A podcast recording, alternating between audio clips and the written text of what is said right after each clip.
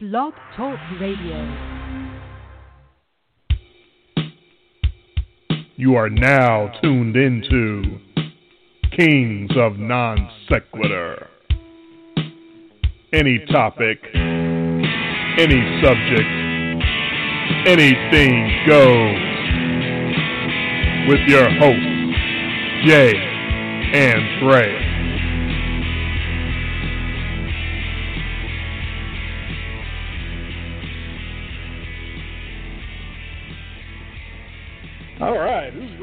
Some empty arena WrestleMania action?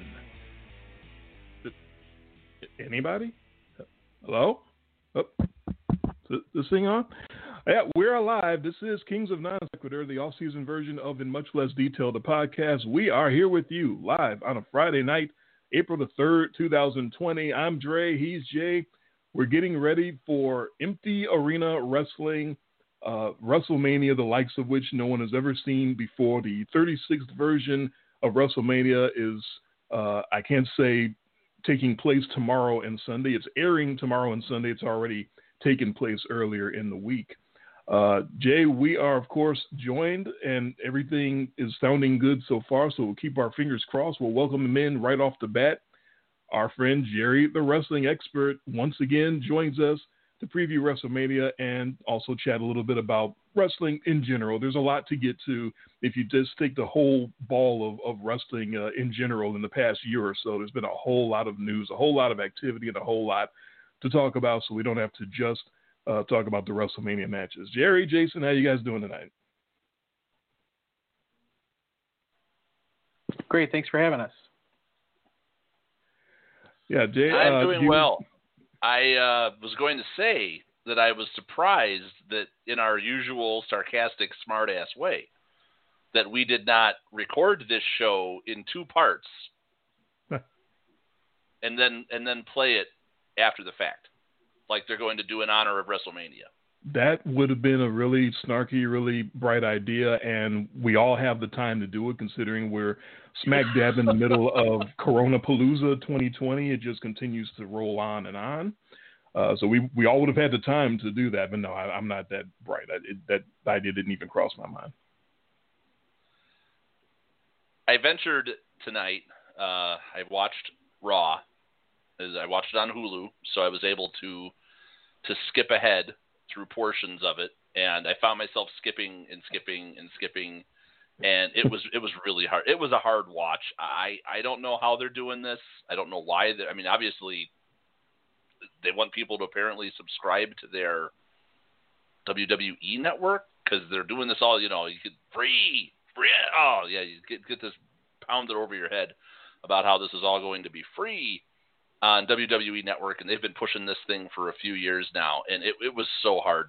It was so hard to watch. I, I kept getting the feeling, especially when they cut to the segments where it's two guys or two ladies or whoever talking crap to each other in an empty arena. That it felt like I was watching a soap opera at that point. It was bad. Yeah, that's exactly what it feels like. Uh, Jerry and I were discussing it a little bit uh, before the show, just how weird the Mhm. whole thing was watching wrestling in an empty arena without the crowd, without the excitement. Uh, so many things being exposed that you maybe didn't notice before, some things that you noticed just amplified because of the fact there's no people there to react. And yeah, the the the already sea level porn level acting uh, gets exposed even more when you don't have a crowd to to react to all that stuff. Uh, what uh, what's been your take to the WrestleMania run up, the the Raws and the Smackdowns and the empty arena and and all of the drama that's been going on, uh, especially with some of these guys that have uh, decided that they don't want to participate uh, in something uh, so strange and and so uh, possibly detrimental to their health in the in the case of Roman Reigns. Yeah, it's a dressed up version of the AWA's Team Challenge series at the end of their run, where it's you know seeing the empty arena and you know they dress it up, but hearing them during the interviews and even the matches and and uh, it it it was it's maybe just taking some getting used to. Um, you know, Roman Reigns though, I mean, he had his cancer return there about was it a year or two ago, and um, you know, a lot of wrestlers would have taken the money and just shut their mouth. I mean, if you hear the wrestlers going back wrestling with uh, concussions, And I've had all these concussions and all these problems, and wrestling hurt. To have somebody step up and say, "Hey, you know, I really shouldn't be around. I have a compromised immune system. I shouldn't be around this." I actually give them hats off for making that decision and uh, and not worrying about repercussions or or uh, or losing a spot.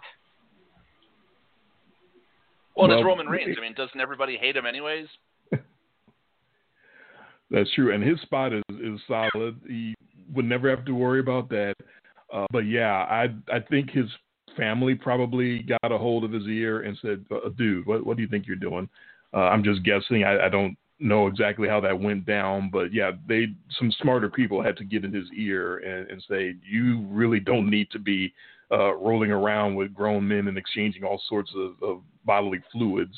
uh, in the middle of a pandemic like this. Uh, so yeah, cooler heads prevailed in, in, in his case and definitely made the smarter decision. It's, it's awful that it had to get to that point. Uh, that WWE should have never had that decision in his hands. They should have already been proactive and made that decision. But uh, I, I can't skip over. I got to go back for a second. And Jerry, that's why you're on the show. Deep cut AWA Team Challenge callback from the late 80s.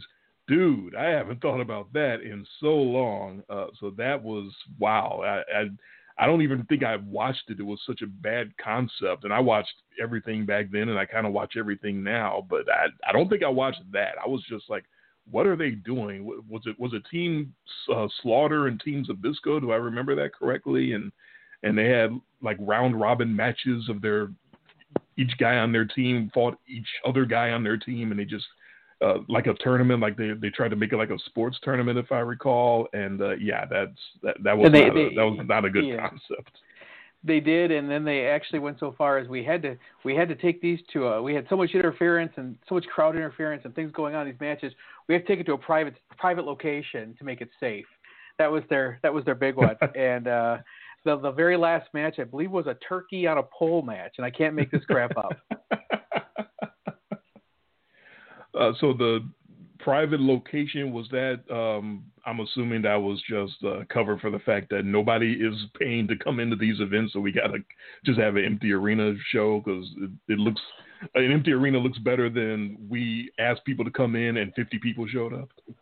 they were so broke at the time it came down to um, we can't we can't afford to go renting facilities. We'll just use the studio that we can get inexpensive and Ah. we can you know uh, save money and we're still going to get uh, tv money coming in and that was what it was down to as wwf at the time was picking up anybody who was left um, before the before the promotion folded i'm not Right. trying to compare that compare the two i mean i think the whole backdrop was all pink if you recall that was like damn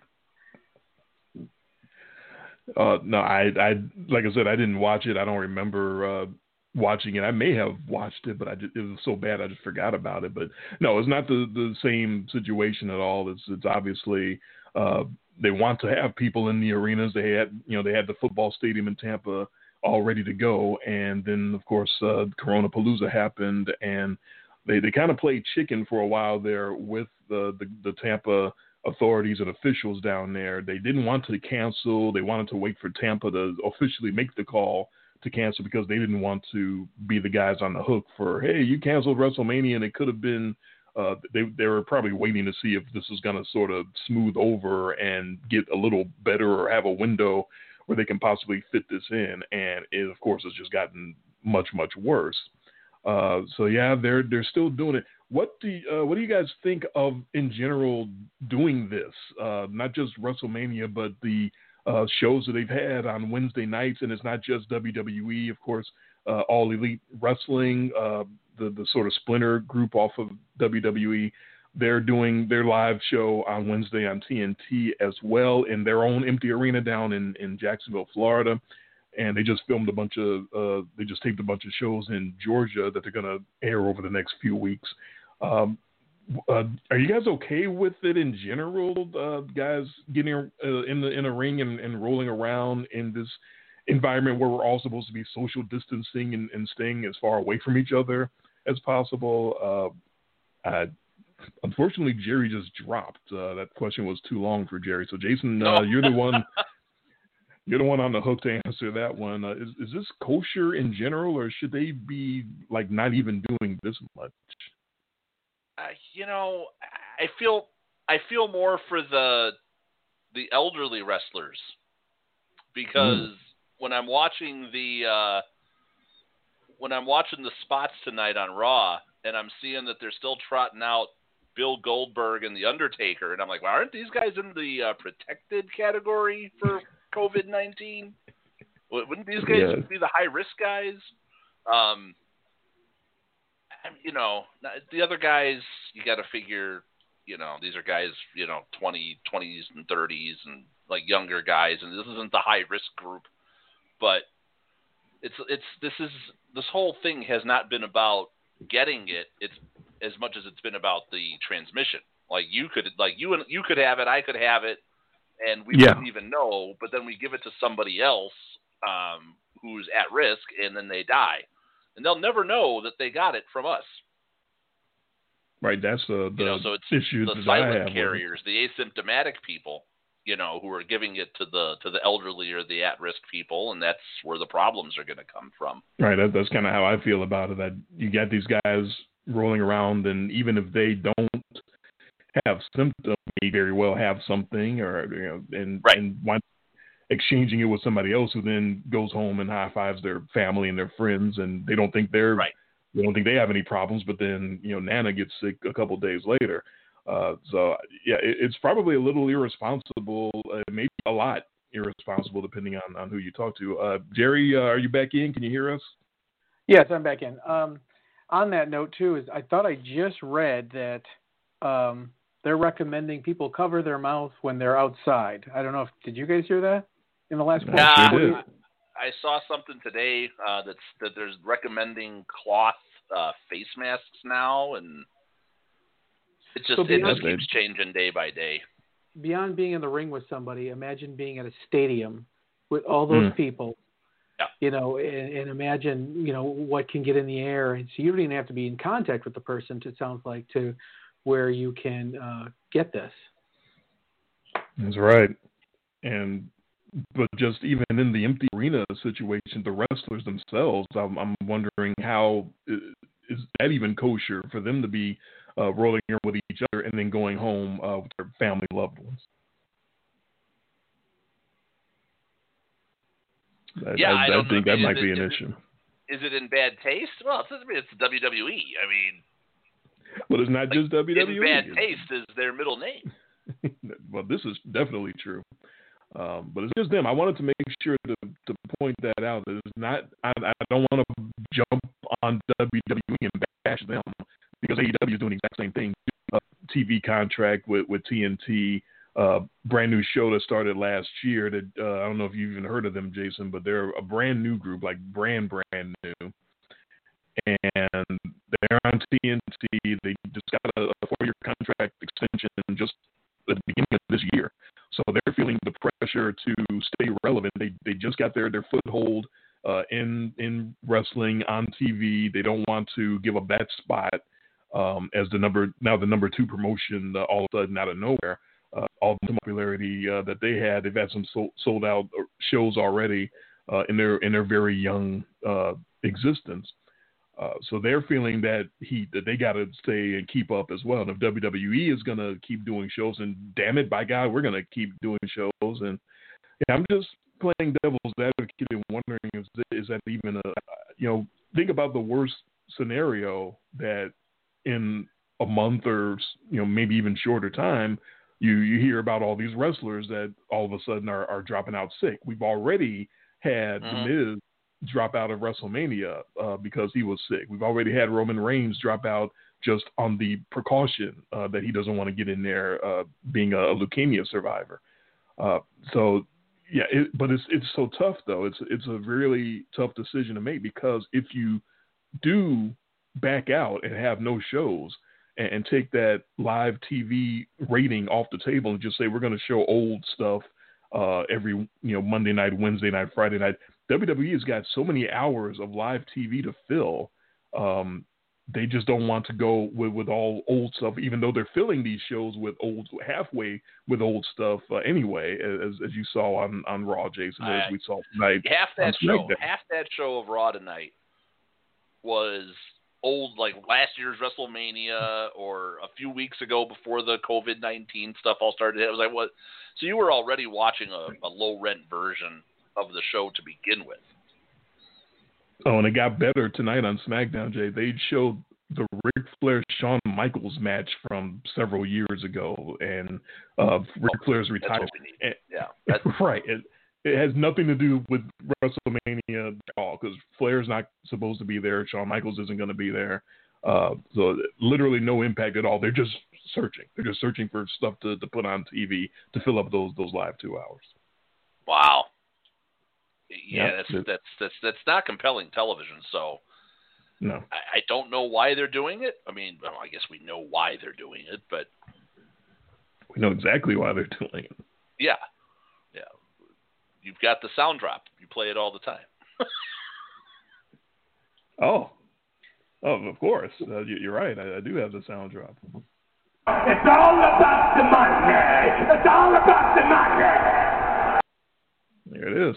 It's always about the money.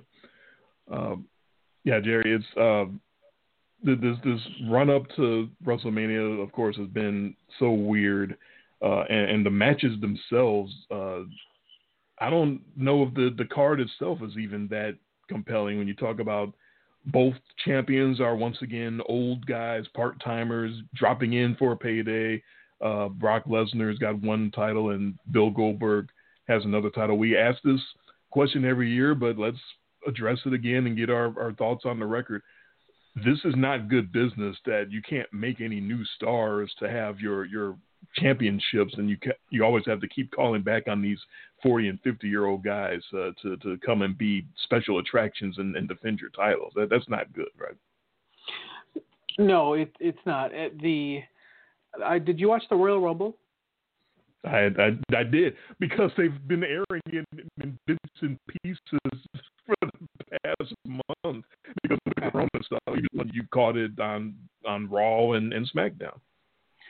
I actually was excited to see Drew McIntyre win. Uh, the how Brock put the finisher over on him with the Claymore. Look, I mean, it looked like a million bucks, and I was excited about WrestleMania on on that match because I had a feeling, you know, it's going to get the rub on Drew and really give him, you know, this guy who at one point got let go and came back through NXT is gonna, you know, main event WrestleMania. I was like, wow, this is a big chance for a new guy, and to have it all of a sudden be in an empty arena, I feel bad for Drew. That was the big, that was the big match I was, I was excited about. Not so much Brock Lesnar, just to see, um, you know, Drew get his opportunity. Yeah, I agree with that. But at the same time, think about what you just said, Jerry. Uh, the rub on a new guy. How old is Drew McIntyre? he's in he's in his prime. He's in his thirties, I believe. he's in his mid thirties. He's a new guy. We're gonna get a new guy over. Yeah, that's AJ, AJ Styles, forty three. Oh my God! Don't even. Good.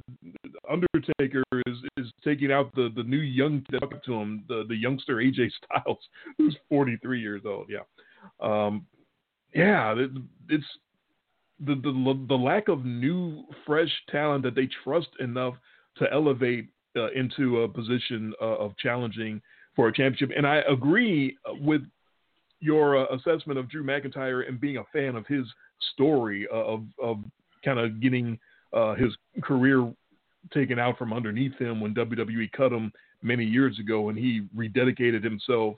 Uh, to being uh, the best wrestler he could be, and came back through the Indies, through uh, Impact Wrestling, came back to WWE and has really put himself over, made a, a, name for himself. Yeah, I'm I'm a big fan of him as well. But again, this is is not some kid. This is you know, but compared to to getting in the ring with Brock Lesnar, who's now in his uh, early 40s as well, uh, he he does seem like a, a young, fresh kid uh, on the on the come, so to speak.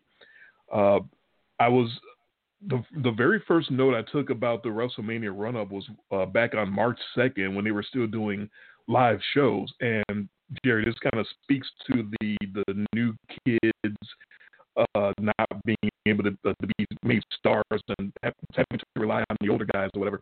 I, I took notice of this on the on the March uh, this guy Ricochet that we've all been big fans of, uh, who's so athletic and, and seems like he's going to be the next big fresh face, and he's not uh, an old guy yet. He I, he may he may not be 30 yet. He might be 29 or something like that. Uh, but they give him the the title shot, I believe, in Saudi Arabia in Saudi Arabia against uh, Brock Lesnar. Brock Lesnar, of course, squashed him. But the fact that he was put in that spot uh, to be elevated to even get a title shot seemed to indicate that they had big plans for him. But then they come back, and on the March 2nd Raw, they had Ricochet lose clean in the middle of the ring. You, you probably don't even remember it because it was so uh, it was so uh, they had him lose clean in the ring to Riddick Moss, uh, who's just a, a, complete guy. He's a former football player. You you may even remember him, Jason. He, I think he was in the NFL very briefly. Um, and he's nobody. He's just a guy, a football player. They have Ricochet losing him, and then uh, Aleister Black, who's probably gonna be the next guy that they push to the moon uh, someday. Uh, and he's not young either, but he's fresh uh, compared to some of the other guys. They had Aleister Black lose clean to AJ Styles, and they were building the AJ Styles Undertaker conflict. So they had AJ beat him clean, and he did the Undertaker pin, crossing Aleister Black's arms like like he was just some jobber. So now it was it's WrestleMania season, and Vince McMahon wants to elevate his his top guys, his name guys, and send a message to the guys to the newbies in in Ricochet and Aleister Black. Hey, you're not top guys yet. We still look at you as, you know, on the way, but you're, you're not there yet. We got to go with our established guys. We got to go with veterans. We got to make them look good. And I was like, that is such garbage. Just to make Ricochet and Aleister Black look totally terrible like that, to make them look like complete jabronis. Uh, I really thought that was a, a big mistake, but that's that's a, that's a part of it. It just shows what these days is just take whatever the bigger star is, who they conceive as the bigger star, and make him look great, and just the hell with everybody else.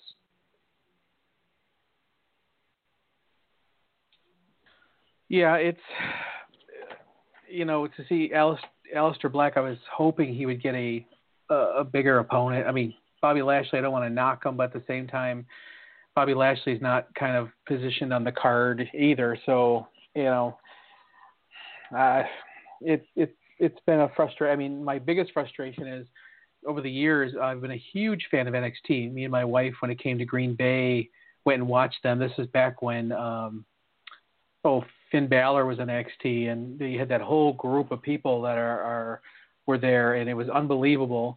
And to see now where NXT they they threw it against AEW. Now it's like not the upstarts because now you got Charlotte Flair facing up against Rhea Ripley for the NXT title. It's like, so is this like, is this the the kind of the the farm league or not? And now that they're mixing, I'm not a big fan of that. I'd, I'd like to see that as it's, it's the fresh faces that are trying to get on the roster, and now it's all convoluted as well.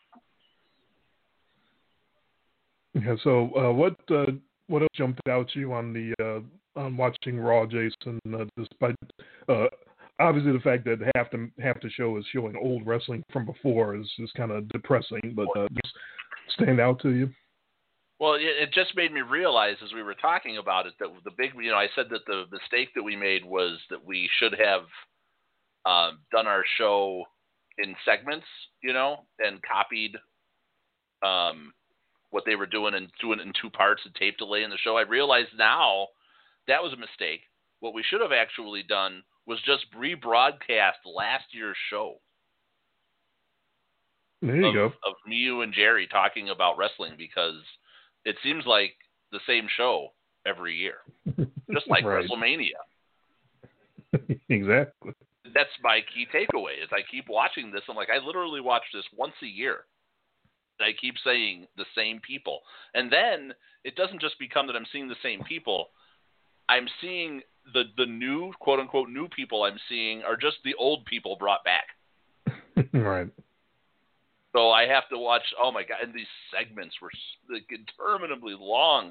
I, I swear, to, I think Edge talked for 15 minutes. um, I actually Undertaker talked, which was surprising. Um, well, when you watching some of that angle that they're that they're taking, where you know the guy is kind of like outing him Mm-hmm. by Well, his, it's re- by his- it's real his now. real name, and oh yeah, oh it's personal. Um, and so then he talked for a long time, and I realized why he isn't on the mic a lot. and yeah, it, it it it really does feel like we uh we we sit here we have the same conversation every year. No, actually, what we should have done is we start the show talking about this year's WrestleMania for five minutes. and then, and then played like a 45 minutes portion of last year's show. Right. Got Then we it. come back in and and talk live for for ten more minutes. Then we go back and play the whole twenty minute segment of uh, when when Alistair called in uh, Sebastian rather uh, from from way back in our first season, and go back and play that whole segment, um, and then come back for five minutes, and then go back and play the segment of the guys calling in about the Pittsburgh Steelers draft party. So we just we, we talk for five minutes, and then we come in and fill up the rest of the time with with old pieces of old shows from from before, and and that's how we should have done the show. So I sent you a text tonight about how I reached the 13 minute mark, and that was when I was done. So I need to put Yeah. some context to what happened at the 13 minute mark. They had done the whole port, uh, the whole segment, the whole portion with, um, with the Undertaker. Right. and with AJ Styles. They then cut, uh, go to commercial break, I believe, and they come back, and then they go to the women's portion. And I don't know her name, but she walks out, and she's on the, the you know the walkout area, you know where they come out and they've got the big video screen, and she's got her belt, and she's holding it up Yep. in the air, and she's pumping her fist to nobody. As And a that was human, when I was she- like, she's that the was, man. that was when the suspension of disbelief left me completely, and I was like, oh, this is this is awful. This is this is terrible. Like like who are you, who are you excited? Imagine how imagine Oh, how hard oh. it was for her. Yeah. well, the, sports entertainment. She's an actress. She's doing. She's, that's it. She's doing her job. She's doing what she's supposed to do. Yeah, which is why when they had this segment with Seth Rollins and uh oh the, the And Kevin guy, Owens. Kevin Yep. Owens, when that was when I got the uh soap opera vibe between those two. the camera angles, the looks, Yeah. the like the dejected faces, the way they were talking to each other is just like, yeah, it, it would, would, and there's no background, there's no, you know, these, and it, I, it, and yeah, I understand Jerry's point, like how hard this must be for them because they they live off the fans. yes. I mean, that's what they feed off of, and they don't have that right now. And to have to go out there and do this to basically, you know, empty seats or a gymnasium, it's like this is probably what they do in practice, and that's what we're filming now. And that's what we're watching. We're this We're is watching not what practice. Yeah, they're talking about. they did have it- they it- did it's have a- uh, one it's- match. They did have one match though where you could see that they had clearly taken advantage of the tape delay because you could see how they were like editing the spots so that they all looked like they were hitting nice. Mhm. Um, so that part was was a positive, but that's about it. That's Yeah. my one good thing I'll say about it. tonight. It's more difficult than performing like at a VFW hall. At least you have 20 people watching you. this it's this is I mean it had to be brutal I've been to some of those matches. hey, so have I. So have I. so have I. Shout out to CM Punk and Ring of Honor. Yeah, shout out to to Dol- WCCW in, in Dalton. oh, the good old days. So support your local indie feds, folks. Whenever they get to wrestling again. Oh Um, man. No, it's it's it is tough. It is uh, Kevin Owens laying down there with a dejected look, and, and the, the you could hear the violin starting in the background. Oh yeah, it was bad. you know, it feels like an episode of Days of Our Lives. Yeah, no, it's uh, it, it's it's tough because these guys are not uh, trained actors for the most part. Some of them are a little trained. Uh, Cody Rhodes, I think, actually has uh, an acting degree. He's like the only one that can actually pull this off a little bit. Everybody else is, just, like I said, porn level uh, acting, which is not very good. Um, but yeah, kind of this, like this Hallmark is what it is. channel. Uh, um, unfortunately, I'm very familiar with that level of acting because that's what my wife has had on for the for the most part during this uh, quarantine. uh, no, that they're they're they're better than WWE acting. Trust me, they're they're much. Oh, you better. think so? Because I kind of always assumed that Hallmark Channel was just cut porn. Like they're just pornos that they cut all the sex out of, and that's what your Hallmark movies are. No, porn people would never act in a Hallmark movie. That's a completely different market. No, uh, Candace Cameron Bure is, is not a, a, porn actress at all. She's she's not a very good actress. Not she's yet. a Hallmark actress. Well, Not yet. give her give her time. You know, we all have aspirations. um, no, they're they're they're actors. They're not good, but they're not porn level actors. They're they're they're B actors. There's there's a there Okay. there's a middle ground there. So they're they're working their way up. Uh, but no, they're not WWE uh, actors. Those, those those guys are not good at all. Um, and and God, what you would have seen tonight, Jason, would have absolutely made you. I, I was going to say make your stomach turn, but actually, would you you probably would have just laughed out loud. Did- They're doing a uh, on SmackDown.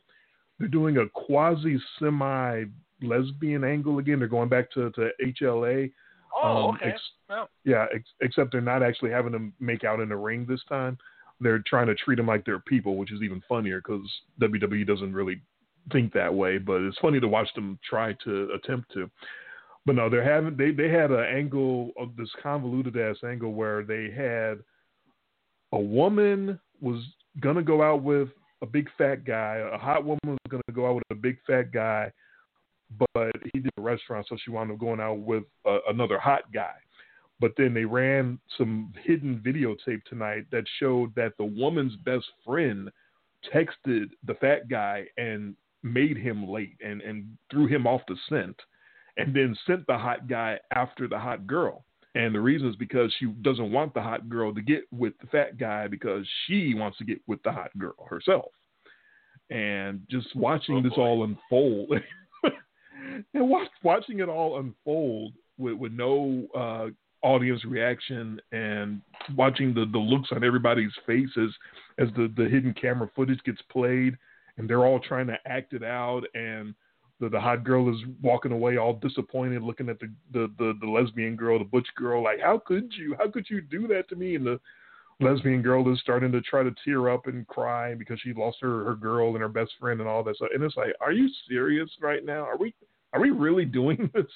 So it, no, the, they could not put that on Hallmark Channel. As bad as Hallmark Channel acting is, it's way way better than that. You know, I never thought we'd get a stunning defense of Hallmark Channel movies tonight on this show. This is why we do this show. Hey, we we try to cover it all. Oh, yeah, it, it, it's bad.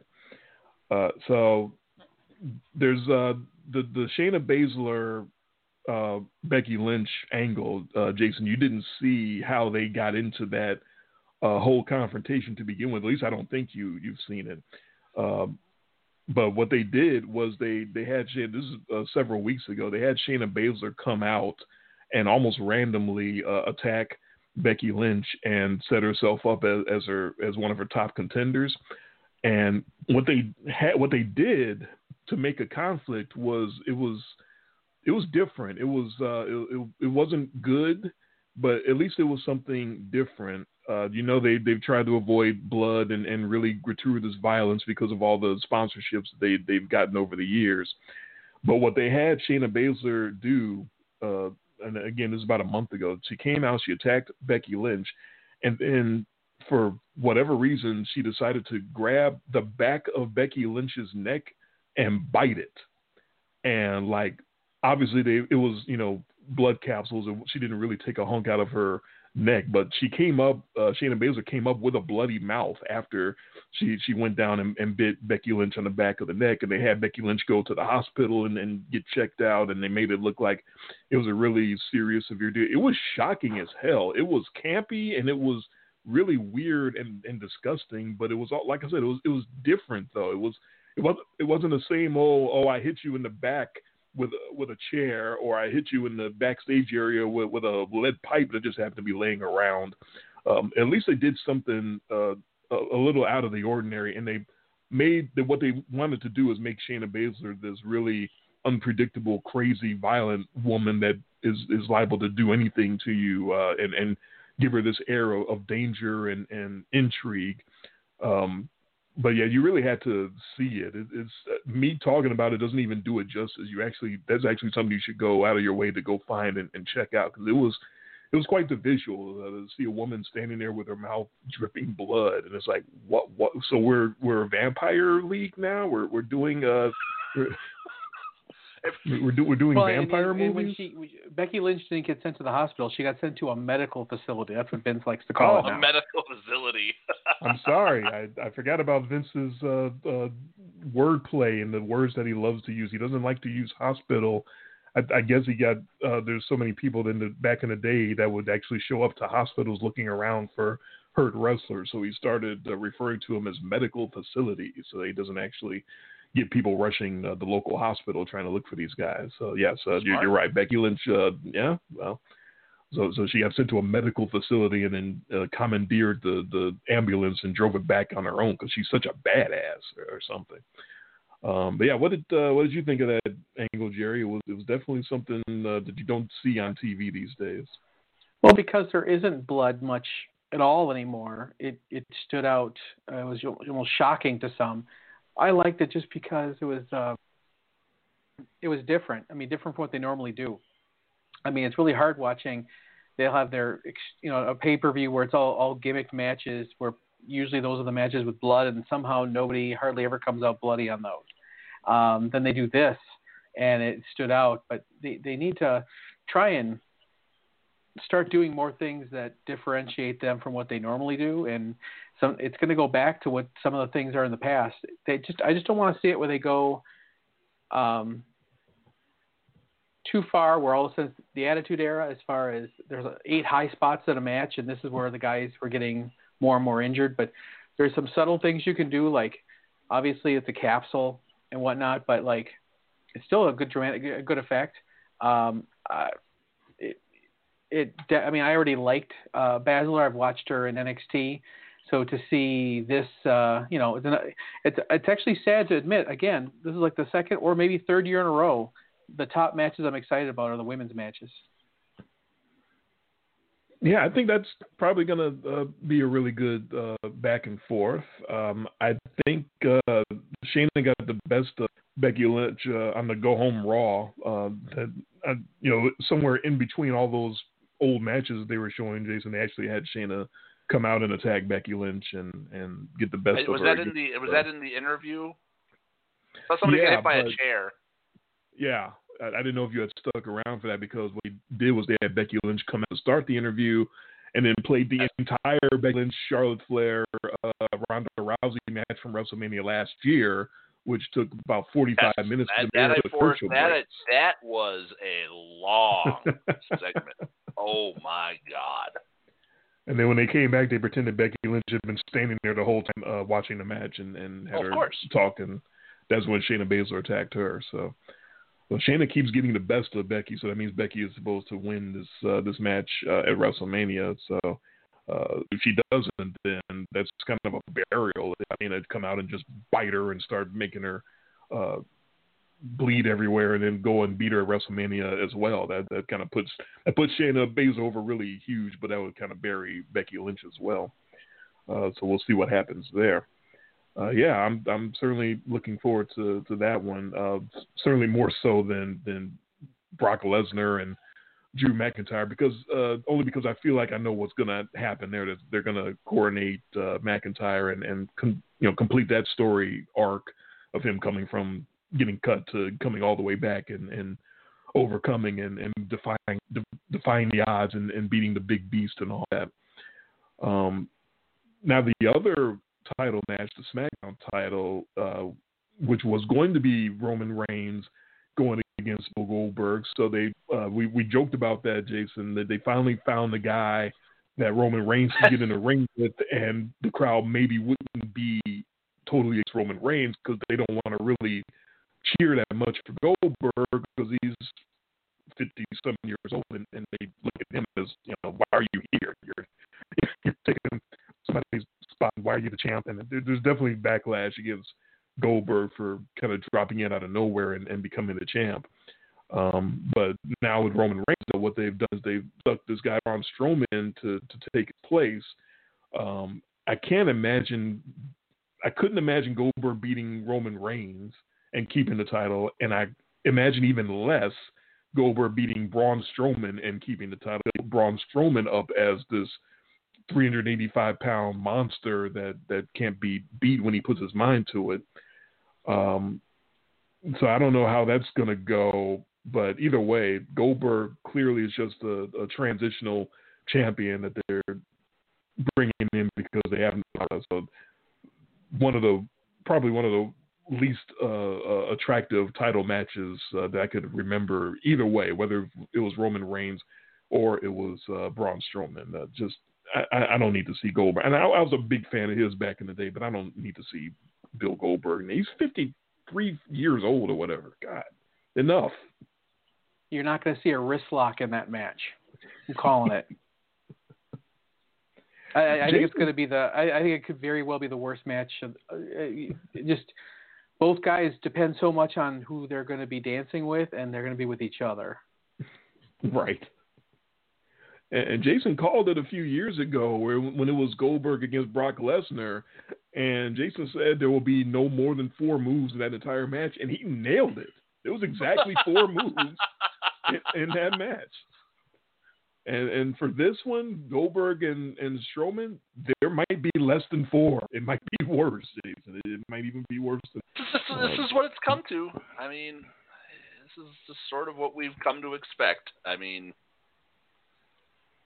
you know, it's hard to be it's hard to be disappointed when this is when this is sort of like you know that disappointment would be belie expectations, and at this point, do we really have expectations? Uh, uh, not not too much, not too high. And then you brought up Edge, uh, Jason. Uh, again, back to yeah. we got to find stars from 20 years ago because we don't have any stars that we built up uh, on our own. And and the Edge thing is even more uh, disturbing when you consider that he legit retired nine years ago because he had like a spinal fusion surgery that the doctors told him, no, you're not wrestling anymore after that. That's just that's out of the that's out of the question. And nine years later, hey, look, I'm I'm good. I'm cleared. I, I can I can wrestle again. So uh, wait a minute, 40. I feel better. right. And then to put him up against Randy Orton, it's like I, I've seen this match probably 50 times. Right, and again, right, exactly. a name that nobody nobody's excited about. Is anybody really excited about Randy Orton? They're not, but this is kind of what you have when you have a guy come back from a surgery, told him never to wrestle again. He can only get in the ring with a handful of guys that he trusts, with a with a neck that's so uh, delicate. Uh, he can he can trust Randy Orton because they know each other because they've wrestled each other so many damn times. Uh, he, Are you saying you know, you're not going to trust him with Goldberg? I, I, he's not going to get in the ring with Goldberg. He's not going to get in the ring with Braun that. Strowman. and he's not going to get in the ring with Brock Lesnar. Too soon. too soon. Way too soon. Because any of those guys, uh, he may not be able to, to, walk out of the ring afterwards. Yeah.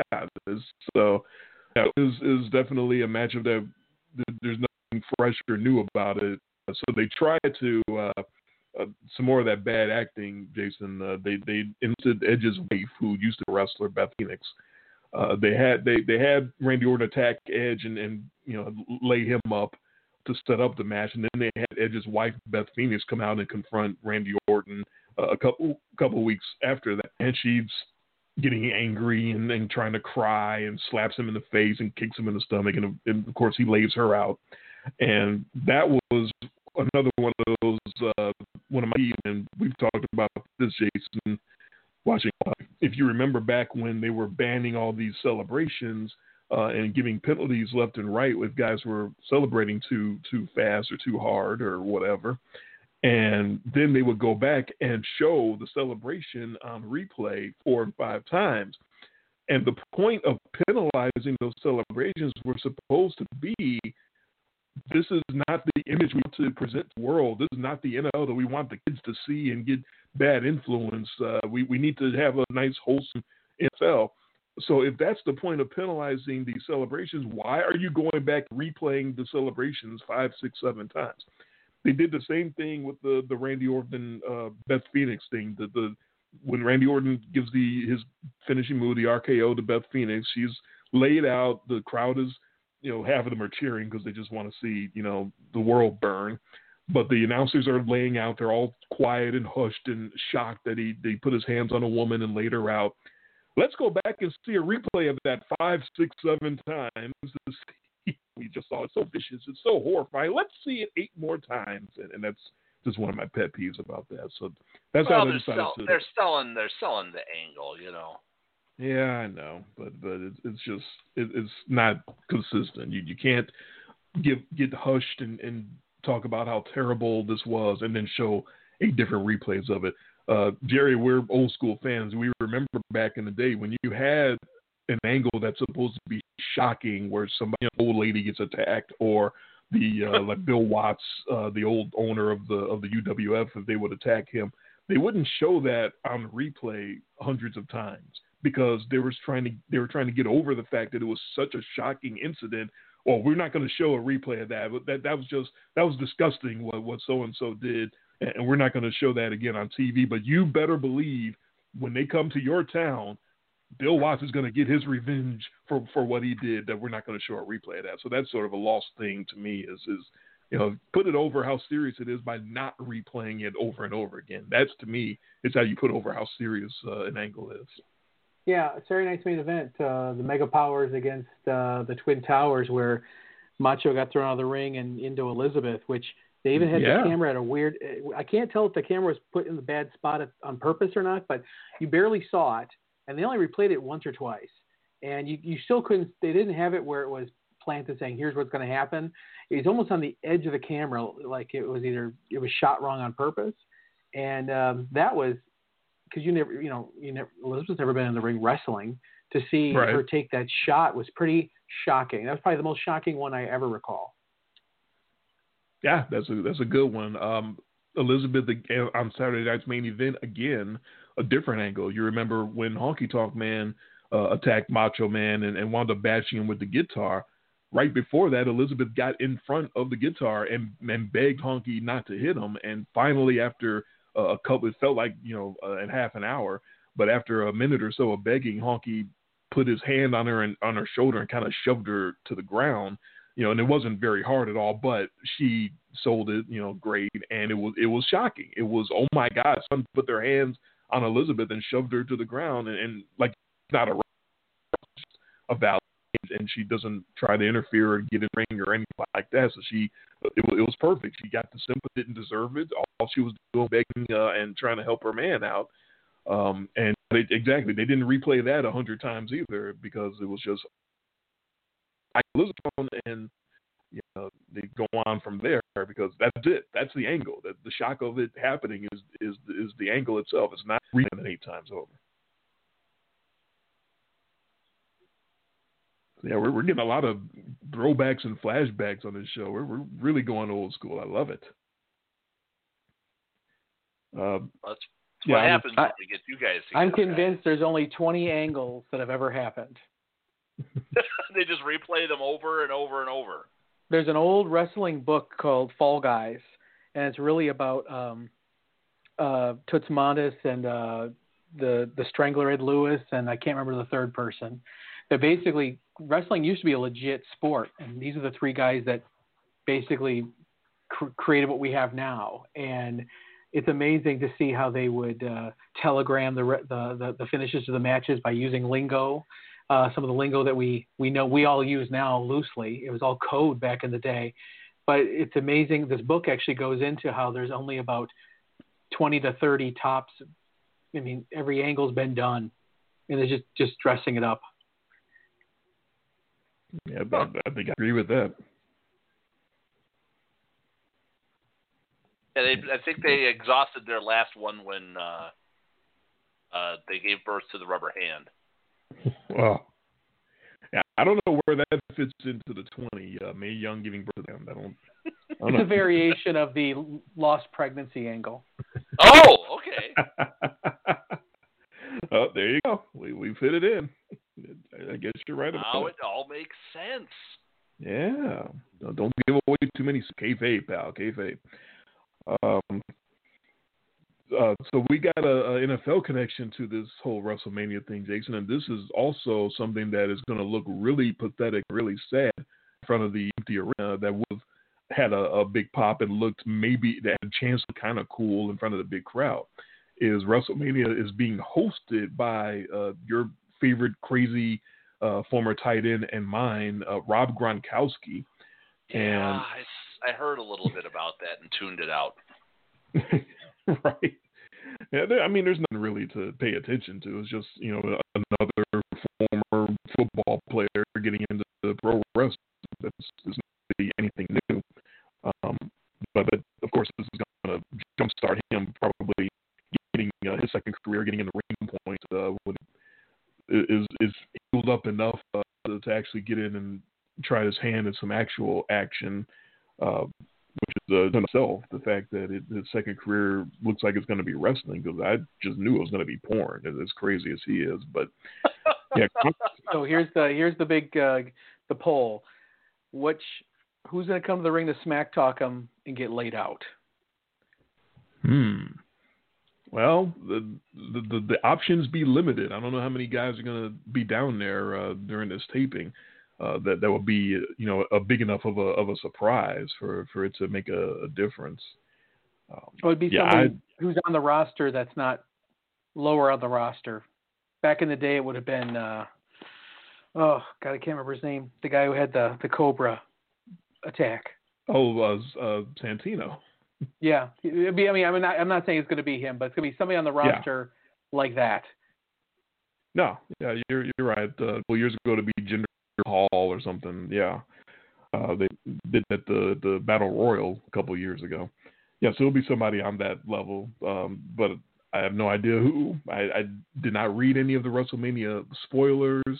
I don't actually know what's going to happen tomorrow. I know it's been taped. I know it's already happened. Uh, that's all I know. That they've already uh, done it. They've already done the the, the episodes of Monday Night Raw after WrestleMania. That all that's in the can. All that is is taken care of. So they did their job as far as getting the entertainment for the next several weeks uh, taken care of before any stronger restrictions get put in place as far as uh, you know as bad as this thing is getting you could have it where they'd say no contact at all uh, from anybody it's just complete uh, quarantine like what italy uh, uh, had to go through uh, hopefully it doesn't get to that point but it's not being good but that's all taken care of um, but I don't. I didn't go. I didn't go find any spoilers. I, I don't know anything at all that happened. I will be just as surprised as everybody else when when WrestleMania drops tomorrow night and Sunday night. Uh, yeah, we're uh, back to the old school a little bit, Jerry. We're familiar with empty arena shows because this used to be something. It wasn't done all the time, but it was done on purpose to really drive home a, a, an angle or a feud that was so violent that oh my god we can't even have people here we we have to empty the arenas out so we have to have these guys fight in an empty arena match uh, so they can get all the weaponry and all the the uh, blood and guts and uh, everything that you didn't need to have fans in the middle of because sometimes those sort of hardcore matches the fans almost got in the way like you can't uh, you you can bleed all over fans, but you don't want to because there's liability there. You can have all these weapons, and sometimes they've even had fans bring the weapon matches, but you would rather not do that again. With uh, Terry Funk, sort of is credited as inventing the empty arena fight. Uh, there's been a lot of them in Memphis. That was uh, uh, a style get big feuds over with, with empty arena matches as well. So uh, it's happened before. Um, I know the uh, empty arena TV shows here. I know the ratings have cratered uh, because after the, the first couple of weeks, you know that was sort of a novelty, and people were tuning in to see what. Oh my God, they're, what are they going to do? They can't have big crowds. And now that we've seen it, people are sort of turning it off because you don't want to see these performances with no people all the time. But for a one-off every now and then, it was it was actually uh, sort of an exciting angle. Yeah, I think the most successful one was probably the halftime heat show at the Super Bowl of Rock versus Mankind. Oh, it's certainly the most watched one. Yeah, no doubt. And I was at the the halftime of one of the Super Bowls, and they, they were really trying to get any audience possible. They were just okay. The Super Bowl, we can't compete with that. But the moment halftime hits, if, instead of watching the Super Bowl show, go ahead and turn over to USA Network. We're going to have uh, The Rock and, and Mick Foley fight in an, in an empty arena match, which of course was taped that halftime ever came up. yeah, I think was, there's that was, an that was uh, good. Another big empty one was empty arena was uh I believe it was after the original Tupelo concession stand brawl Yeah. back in uh, 78, 79. I think it was pre honky tonk man, but the blonde bombers and they it, it, it was probably one of the first uh, kind of a impromptu hardcore match where outside of the ring and everything's going crazy, but they I thought because of all that, they had a rematch that was in an empty arena. I'd have I I think I'd have to double check that, but um, I think you're right. Um, and I just, I believe it or not, I just saw that match down here um, maybe a year ago because uh, for a little while Jerry Lawler was running an hour-long uh, Best of Memphis show on syndication down here, and that was one of the matches. Match he even showed on there was uh, him and Bill Dundee in a tag team against uh, pre Honky Tonk Wayne Ferris, and uh, I believe one of the Moondogs was his was his partner, Larry Latham, I believe. Um, Yeah, yeah, that was was. the first, definitely the first match that went through the concession stands and mustard and, and everything, ketchup spilling everywhere, and beer, and uh, yeah, very very famous uh, uh, concession stand brawl. So many promotions tried to imitate that too, and just it didn't, it doesn't work as good the first time. You know? You're the originator, then you, you do it the right way. Uh, and when you try to imitate it, it doesn't quite go the same way. But yeah, I think you're right. I think they the, the rematch for that was was an empty arena match, uh, just probably again for for liability reasons, at least partially. Just didn't want to risk getting fans involved and, and getting somebody uh, hurt that isn't supposed to be there. So the one thing I do believe I heard out of all this, uh, just sort of got glossed over, was you are going to be watching this. Well, at some point, you know, it's Yeah, tomorrow obviously, night there's no incentive to watch it live. live, right? Because you can pick it up at any point uh, on WWE Network uh, or any other place that you get your wrestling fix in. There, there's many many places online to watch wrestling if you don't catch it live. Um, but yeah, there's no no reason for me to rush home after work tomorrow and and sit there and watch it live. I'll, but I will catch it. I, at some point, uh, it's spectacle. It's uh, I, I'm very curious as to how they pull off making this feel as big as I know they want to make it feel, even though there's going to be zero fans uh, in the audience. I, I really want to see how the hell they pull that off. I plan on. Um, I'll probably watch it when it drops, and it's got two to three matches to really. I mean, a lot of people. It's, you're gonna have two to three matches to get people to sit through the whole thing, or it's gonna shit the bed, and I'm out. Like it's so. You know, the second night might not even get watched as much. I mean, you could actually- see it watched less, and they're going to be able to track all that um, based Right. on how this thing goes. Because I'll be honest with you, when I watch WrestleMania, or I'll show even my wife, I'll show her a match.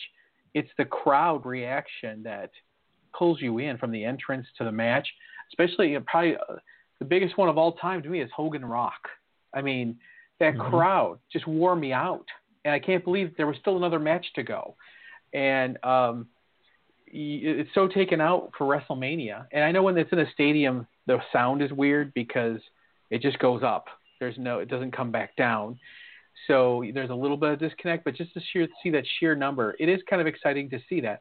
WrestleMania or Royal Rumble this year was at a, a large stadium uh, for the first time in a long time, and uh, it was uh, it was pretty amazing. And uh, that's that's what part that's what adds that spectacle.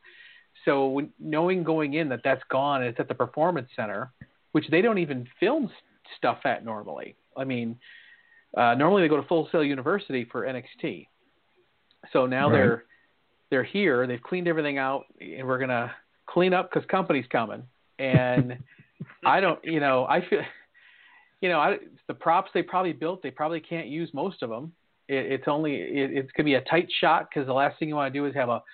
Uh, do you remember the first few weeks of the empty arenas? They had a big enough shot where you could always see as an empty arena.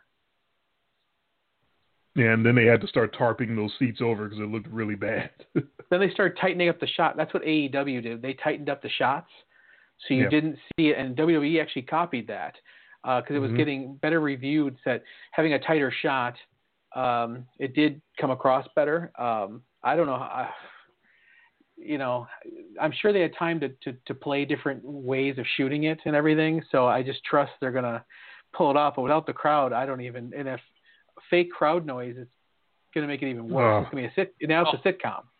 Then they should be having it at the Atlanta Falcons Stadium. nice.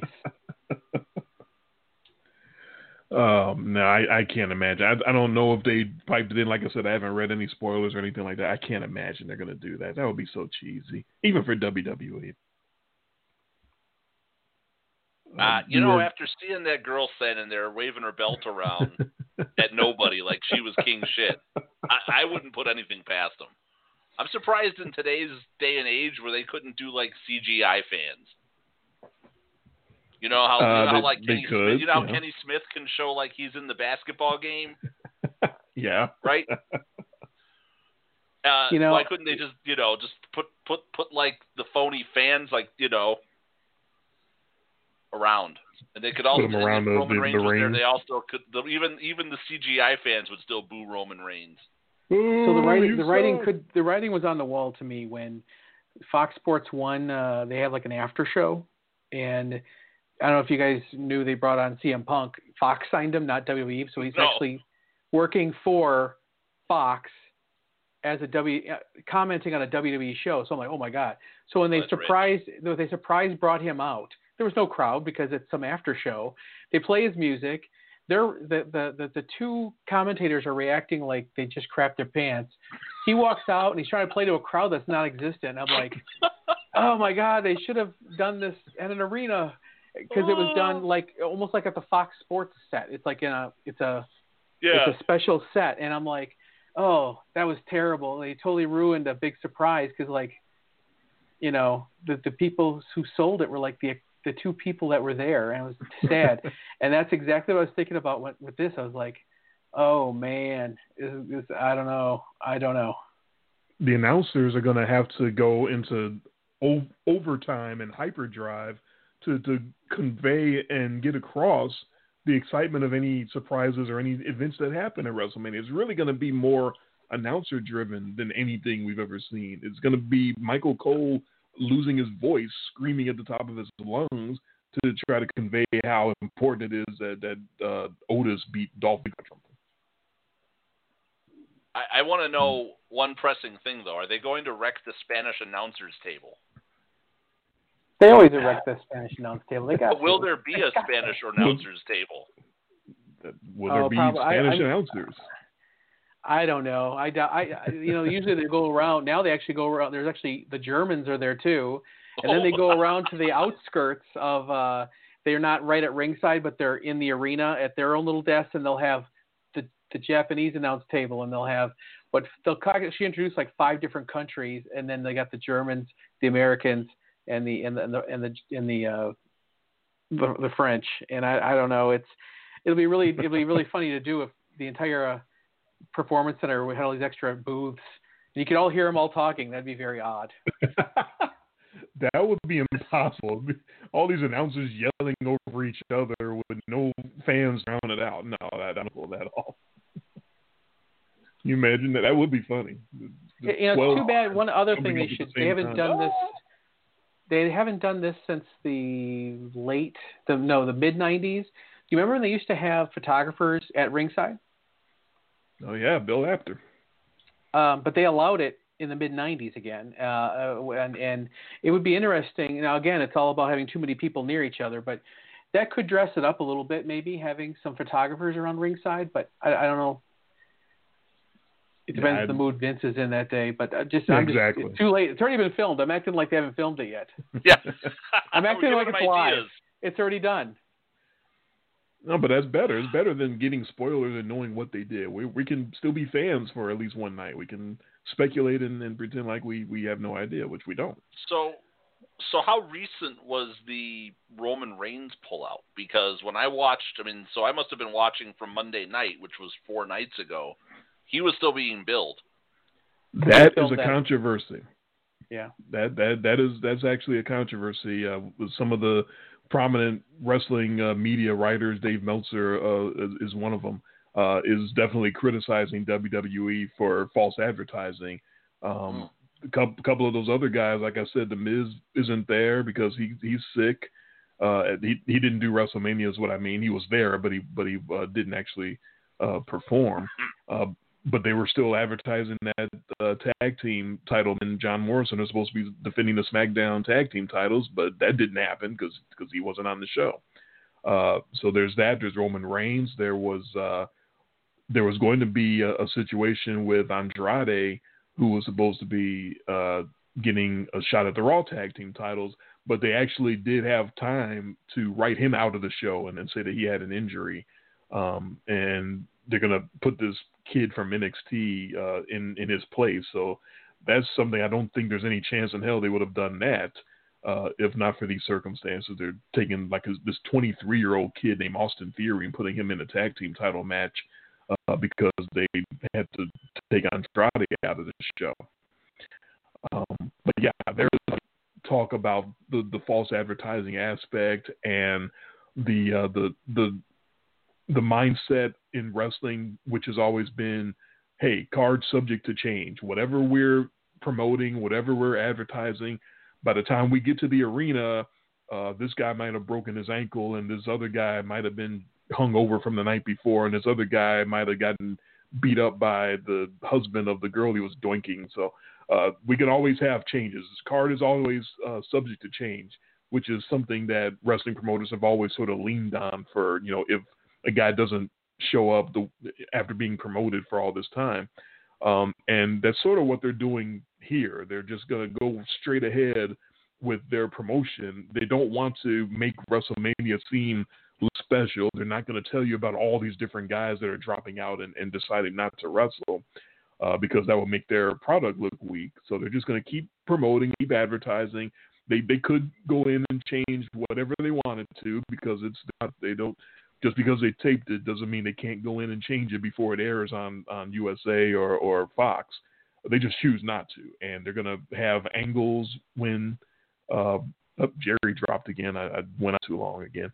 Um, but yeah, Jason, they're they're just going to go on and, and pretend like Roman Reigns is going to show up, and then when WrestleMania airs, they'll have some angle where he's not going to wrestle, and oh, here's the surprise entrant uh, in the title ah, match. okay, so this It's Braun hasn't been like, Strowman. universally like this isn't universally known. Exactly. It's, it's people like me and Jerry that read the uh, the dirt sheets and the online uh, wrestling news publications that we know that Braun Strowman got that title shot. But yeah, uh, the the typical you know twelve year old fan, no, he, he doesn't know that that all that is. okay, fair enough. Yeah, That that, made, that, me, that's made, their made, made, made me think there for a second. That's, that's their justification for it. Jerry, you back with us? Yeah, we should have we should have pre-taped this thing. we could have cleaned all that up. Every time you drop, we we just edit that out and and just pretend like it didn't happen. Yeah, that that would have worked out uh, much better for us. Um, so yeah, I was talking about how uh, the other wrestling league, the other major league in in America right now, All Elite Wrestling, was just debuted last year.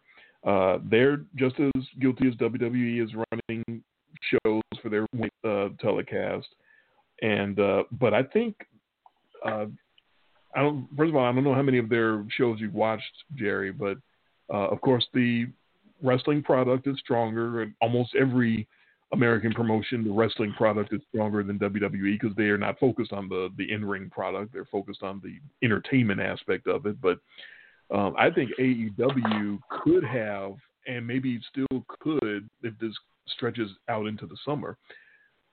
AEW could get away with just running the start of their series from the beginning, from last uh, August when they debuted, and just running each episode every week. uh, all the way through the summer because their in ring product is so strong. You can get away with running those matches and those cards again, and that would be uh, that would be a good thing to see. Uh, you know, especially the the tag team title tournament when uh, Private Party beat the Young Bucks. It was a shocking moment and such a moment that put them put Private Party over as as, as future stars. Um, just one of many many really good matches on the AEW Dynamite.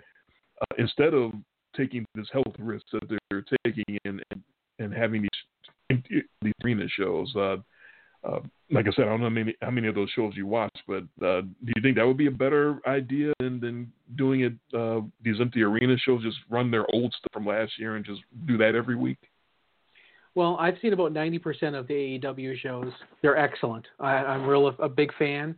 Um, I love how they're using some of the like your Chris Jericho's are you know, helping build other people. You see it. Chris Jericho, by the way, completely reinvented himself and, and blows me away. Blows me away. Um, and uh, the seeing, they're actually. I thought I heard they're filmed through my, May. They filmed enough episodes to go through the middle of May or the end of May. Yeah.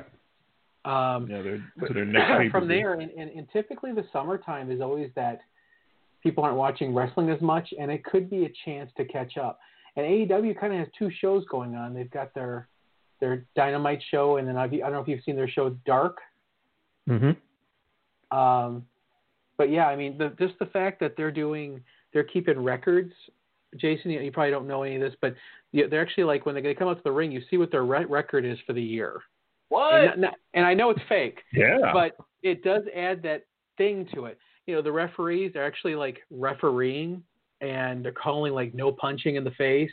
They're actually, I mean, it, it, they are definitely taking some things that people have suggested has gone away to bring back. Uh, Earl Hebner's in there, and that guy's having a hard time getting up. Like watching Earl Hebner ref a match is painful, but um, to, to see what Chris Jericho's doing with um, in his stable is uh, Sammy Guevara. Uh, holy cow! Um, that guy he's, he's is gonna amazing. he's gonna be something he's got he's he I think he's he's the next uh, like Eddie Guerrero. I mean, he's unbelievable. Um, but yeah, I, I enjoyed how the guys who are kind of in the ownership level of this company are like Cody Rhodes and the Young Bucks, and to see them not plastered with all the titles is actually pretty awesome. Because if you go back to Jerry the King Lawler and AWA with uh, the Gagnes, I mean, who held those titles over and over and over again because they didn't trust nobody. Yeah, Lawler, literally as an example of what you're talking about. Uh, but yeah, Jason, they uh, they, got the the the wrestlers that got uh, some of them got cut from WWE, like Cody Rhodes. Uh, Chris Jericho didn't really get cut, but he doesn't want to go back to that world. He took this opportunity to do something different because he wanted to, like Jerry, like Jerry said, reinvent himself.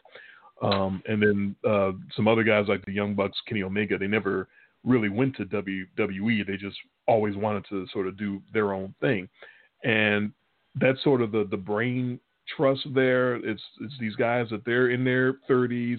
They it almost feels like they're uh, the the theater troupe that that split off from the from the big company. Like if you remember our uh, uh, our theater group in high school, Jason, with with Mr. Canepa, uh, you know, those guys uh, that were in that, that company, boy, they were so serious about their theater. They're they're actors, you know, at, at age fifteen.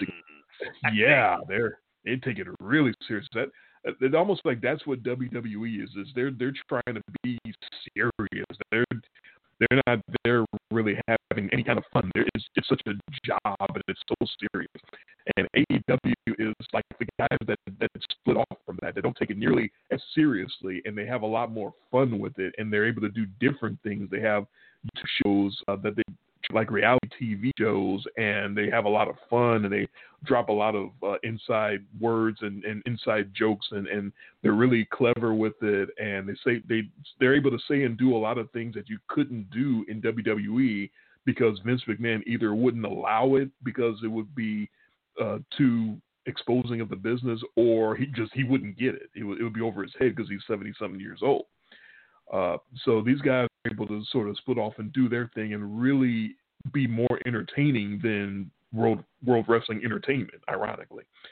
Um, so yeah, there's much much more to watch, and like Jerry said, they have that that sports element. They try to treat it like a sport. You got the uh, not only their win loss record for the years on the screen, but their lifetime win law record going back to last year when when AEW first started. Uh, neat to see. Uh, oh, geez, Jon Moxley, uh, he's been there uh, since the beginning, and he's lost what twice in the entire uh, in his entire career in AEW. So yeah, I guess he kind of does deserve to be the champion. He's only lost twice. All these other guys get out there, they got nine losses, ten losses, twelve losses.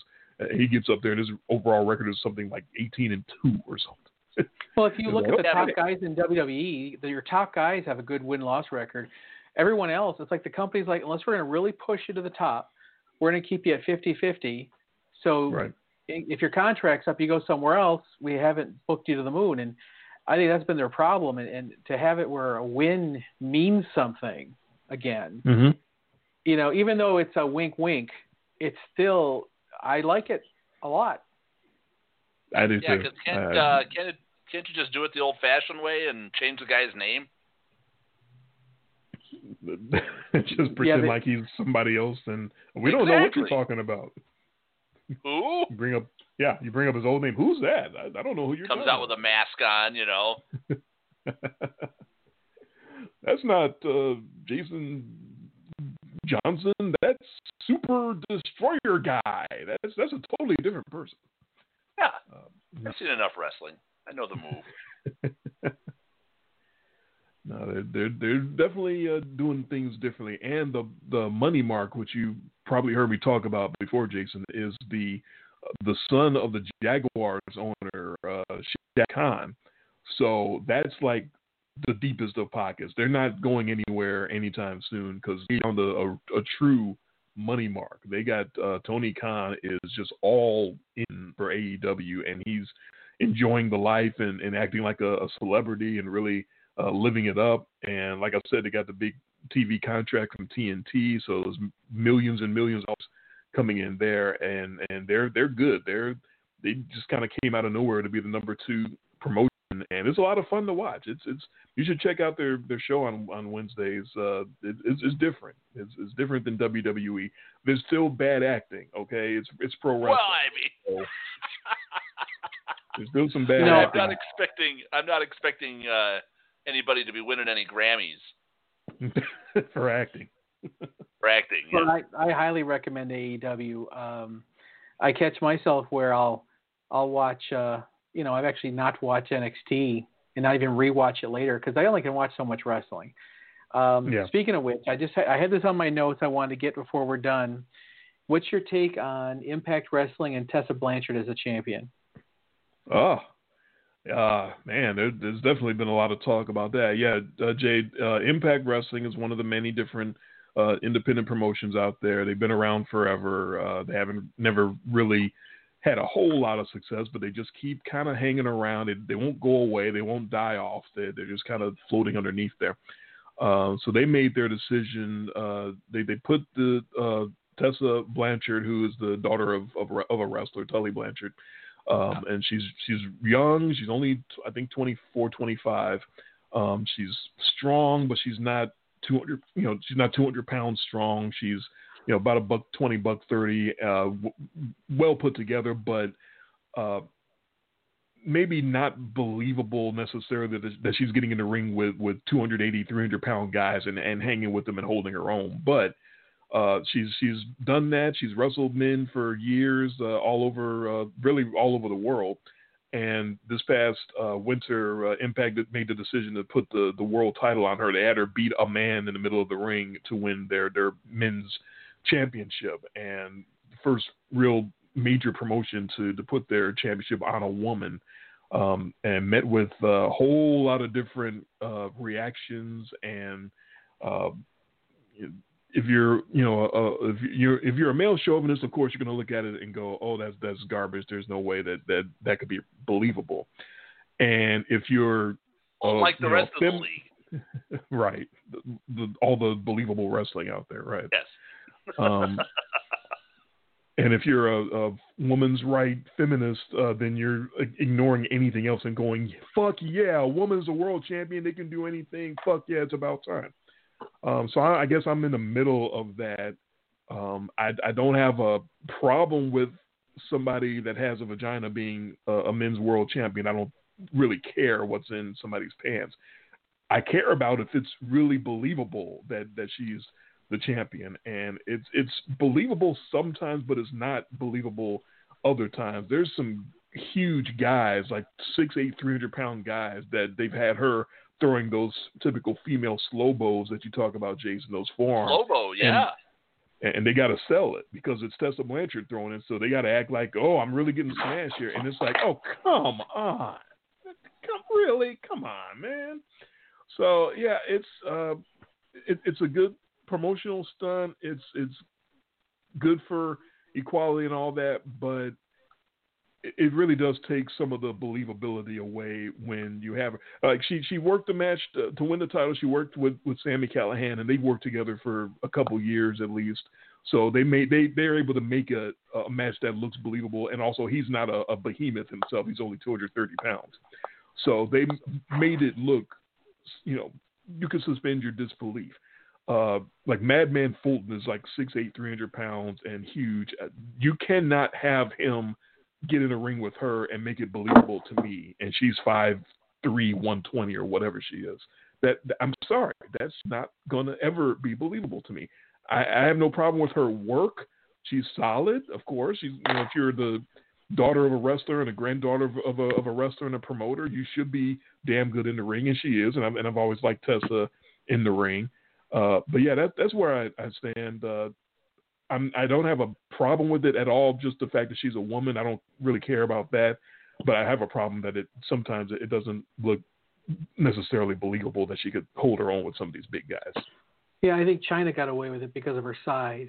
Otherwise, right. the, the, the you know when you saw like in Impact years ago, Gail Kim took a border toss from the Latin America Exchange that was actually she did a great job taking it, but you actually felt bad for her, like, oh my god, that just happened. So usually when women get into a match or they get involved with the men and something like that happens, it's usually meant for shock value.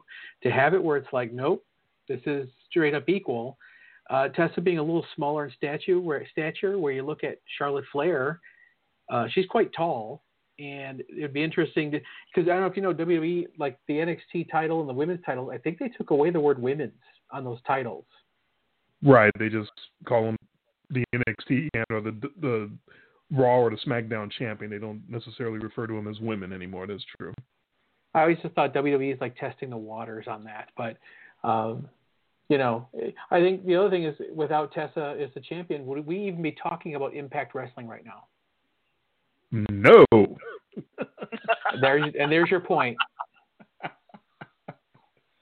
yeah, it, it was a, definitely a, a, promotional stunt and definitely meant to, to get attention and get people talking. And it's not even that unbelievable just because of the the last 10 years 15 years of women beating men in matches on the indie circuit sort of priming uh, everybody and getting them ready for something like this it's, it's not uh, unusual anymore jason to go to an indie show and see a woman versus a man in a match, and almost you know almost always you know ninety percent of the time the woman is going to get the win because otherwise it's just a man beating up a woman, and that's not cool. Oh yeah, Jason, do yourself a favor. YouTube, look it up. Joey Ryan matches.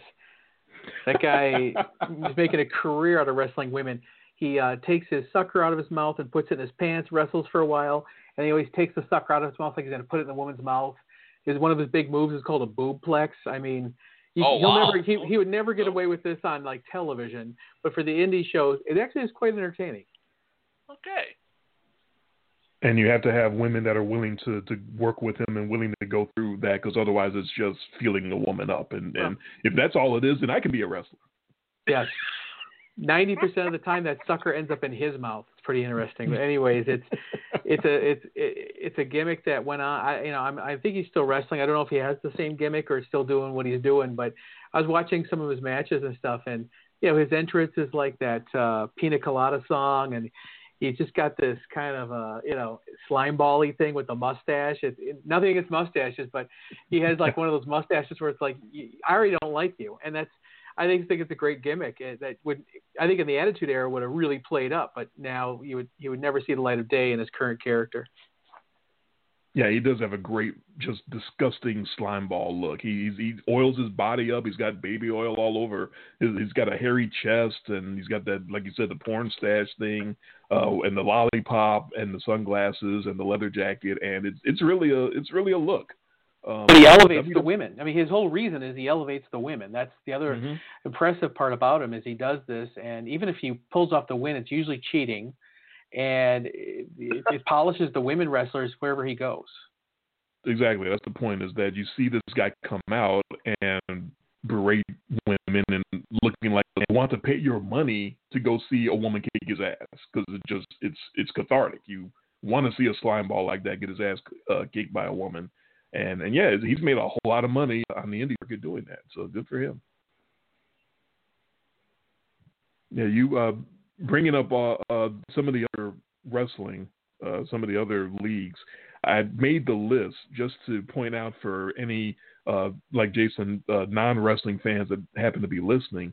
Um, in, in what is sort of the golden age to follow wrestling, if you really like in ring product, there's no better time to watch wrestling uh, if you're a big fan of guys who can really go in the ring, guys who can really, uh, if you like gymnastics, if you like power guys, if you like uh, good hands, good wrestling old guys.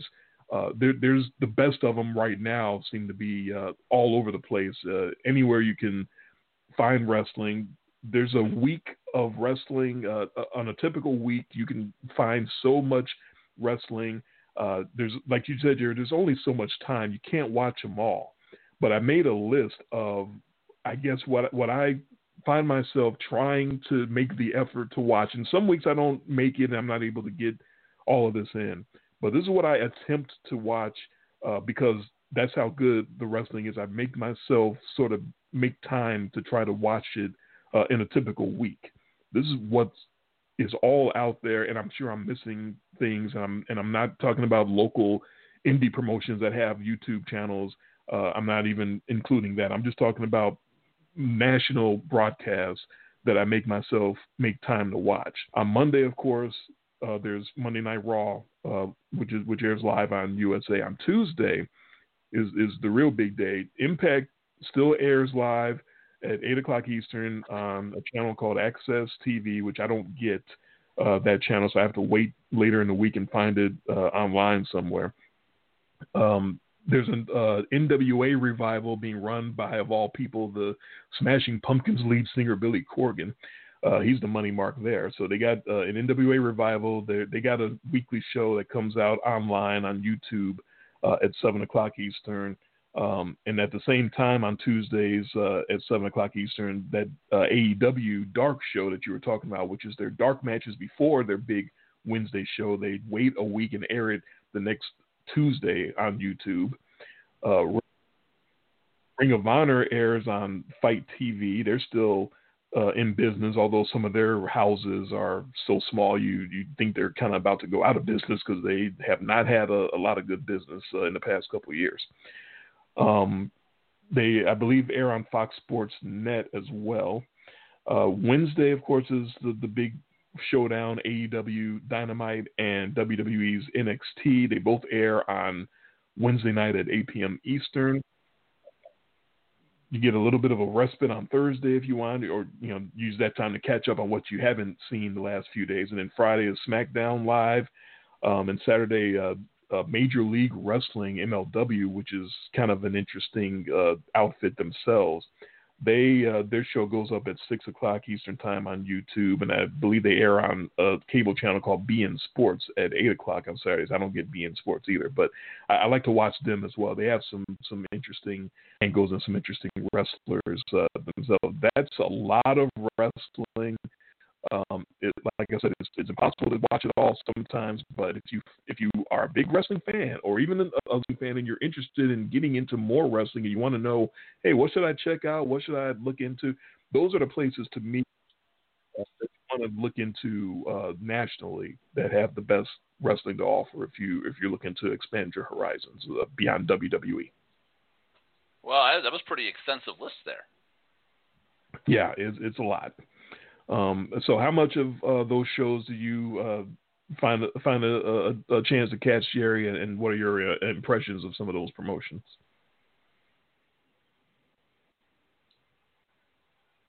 Uh oh, Jerry dropped again, and we're in the after show, and oh, so that's the end of. Jerry. well, thanks to thanks thanks to wrestling expert Jerry for being on the show. That, that's an un, that is an unceremonious exit right there.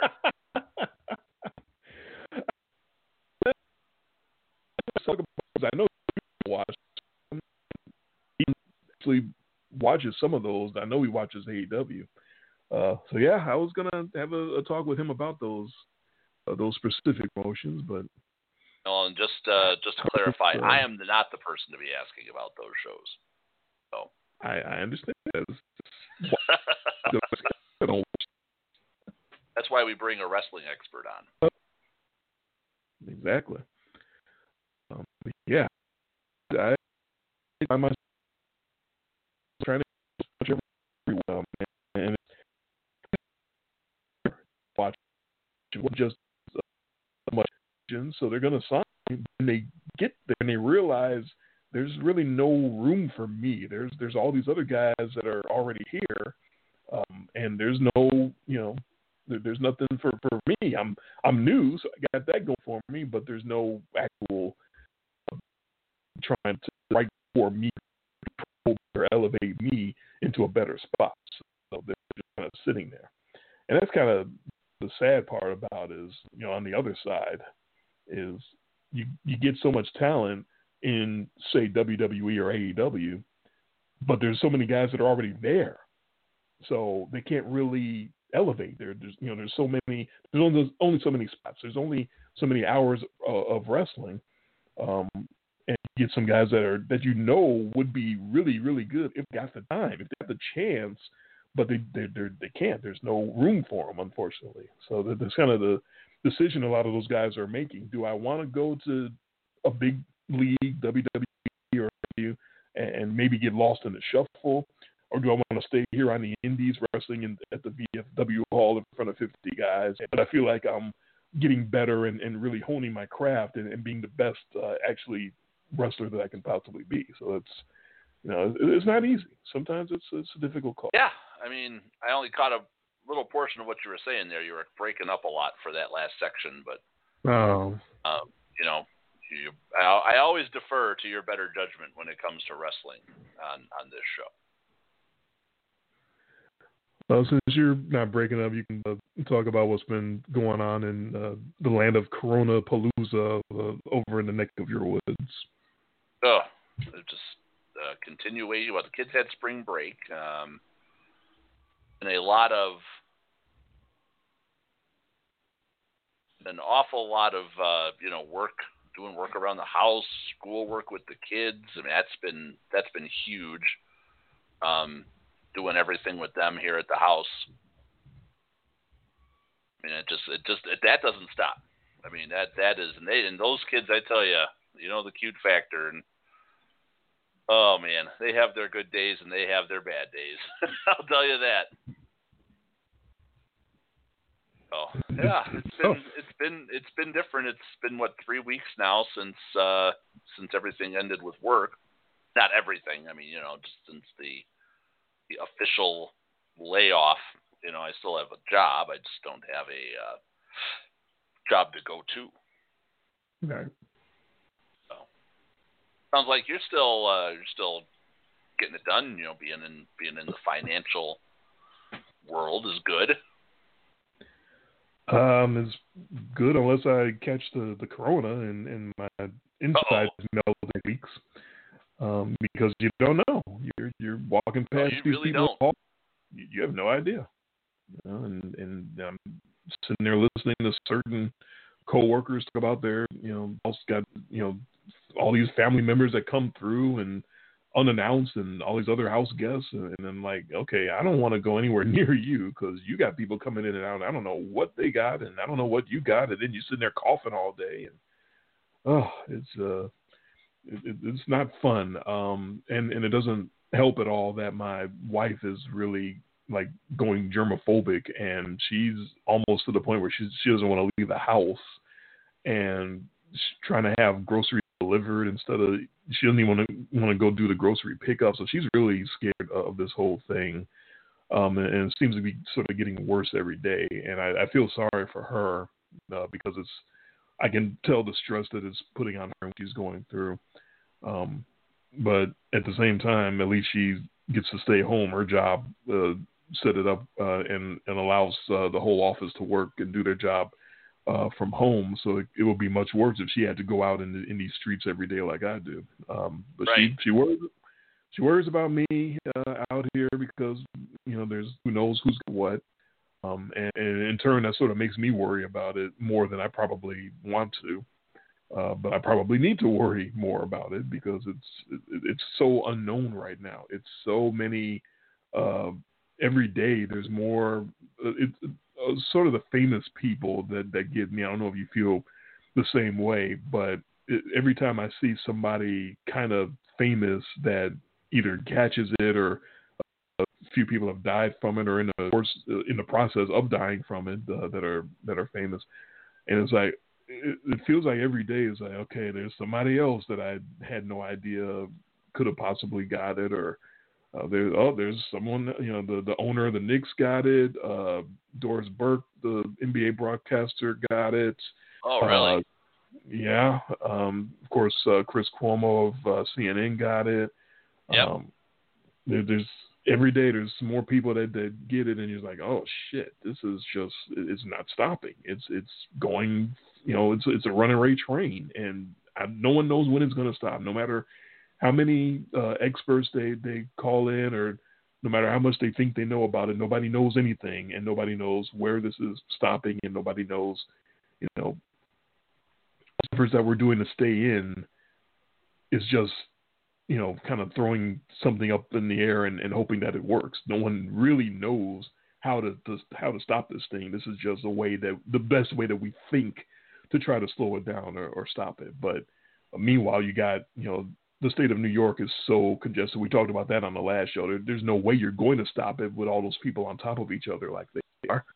Uh, the state of Florida with all those people partying and and continuing to go to the beach and whatnot, that's going to continue to spread. New Orleans and uh, Bourbon Street congregating and uh, and not pay attention to just how serious it is. So it's just right that's the worst part to me is the, the uncertainty. This is still just like the last time we talked. It still feels like something that's going to still almost get worse. Still, even now, as bad as it is, it feels like it's still uh, even going to get worse before it gets better. Yeah, I have to agree with you. I mean, you're seeing the numbers, what, 25, 30,000 people every day now? Mm-hmm. Some pretty some pretty big numbers of people that are coming down with it. Um, you know, and people are, you know, Wisconsin hasn't been, you know, we're not, we're not one of the worst hit states, not by any stretch. So, I mean, we've been we've been lucky here so far, but some other places in the country that aren't so lucky, you know, and you just you know want you're just waiting for the the wave to to to come across, you know. Right. And just hope that everybody's safe and makes it through. Were you on the line when I was talking about it with Jerry, or was that just me and Jerry? I think it was just me and Jerry. He was asking how it was going here uh, where I am, and I Yeah. was in Tennessee. It's spreading, and and and it's not. Uh, you know, we're not doing our our best to to to stop the spread, but it seems to be more Nashville that it's spreading over there than so than so much here in Memphis. It's it's here in Memphis too but it's worse in Nashville. Just talking about the state of, of Tennessee, uh, but it's it's enough. It's enough here that it that, that you know I'm going out in the street and looking around and going, um, you know, who who's I wonder who's you know spreading it, who's got it, who you, you kind of don't know, and and you trying to do your best to wash your hands and and keep everything from uh, sticking around you too much. No, you know, no matter where you go, you you don't know what you're picking up or, or who you're going to who you're going to be around. Um, they're trying to set it up for us to eventually work from home, but so many security issues. There's different security tokens that they have to install on all the computers before they allow us to even contemplate taking the computers home working from home. They're not going to let us work from home on our own. That's not our uh, because of the security issue. But what they're trying to do is set up the computers that we have there at work to bring them home eventually somewhere down the line. But there's a few problems with that. One is there's no way to know when they're going to be ready to do that. So just because they send us all home in the middle of, uh, say, the middle of April, let's say, you know, in three weeks, that's still three more weeks of going to work every day with people you have no idea who's got what.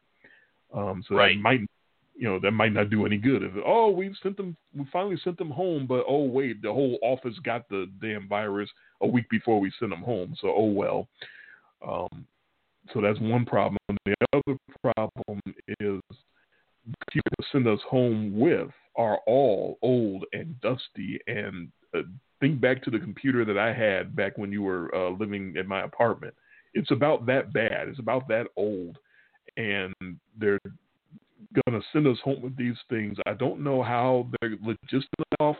Uh, the office is pretty much forty or fifty women and me and a couple dudes you're not going to have all these women pick up all their computers and their two monitors and the big towers and lug them all out to their individual cars and drive them home. That's just not going to happen. They're going to be enlisting the guys in the office to do that at some point, and I'm not looking forward to that at all.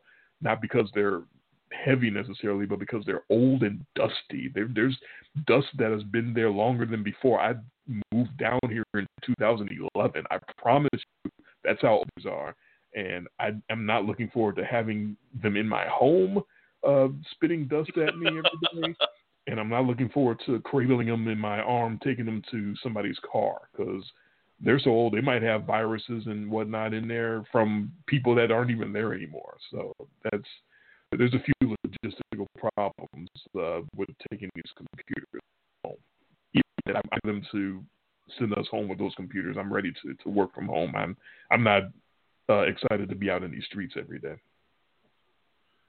I don't hear. Just everybody's got to stay safe right now, right? That's the name of the game. Stay safe. Stay in your homes if you don't have absolute pressing reasons to be out and about. Just stay at home. Um, I'm not saying anything that other people aren't saying or, or smart or anything like that. It's just what it is. You know, it is what it is you, you need to be staying home right now. If you don't have to go out your house, don't because there's there's shit out there right now, and it's really really bad shit. I don't know how else to put it. It's it's it's awful, and you don't know who's got it, and you don't know. You know, we're talking respiratory droplets. We're talking shit that you can't even really see. But if somebody sneezes hard enough, it's going to be in the air, and you're going to get it, and, and there's not much you can do about it. Yeah, that's about it. Yep. To to get to, um, there, there's obviously not much sports news to talk about. Um, and I know they're trying to get the uh, the, log- the logistics for the NFL draft uh, set up. Um, but Yeah, it's still that's the next exactly how they're going to pull that What off. are they going to do? Yeah, well, that's that, sure. that that one seems like it would be easy to pull off. I mean, you don't think you? I mean, you'd think that they could just do that like via teleconference, right? You'd think, but with it being a, a big ratings TV show, I just get a feeling they're going to try to do something extra. Like they're going to try to have some element of personal interaction with these guys. It's a smart idea right now. Um, it- it's it's maybe not as dumb an idea as having a, a pro wrestling card in the middle of all this. Uh,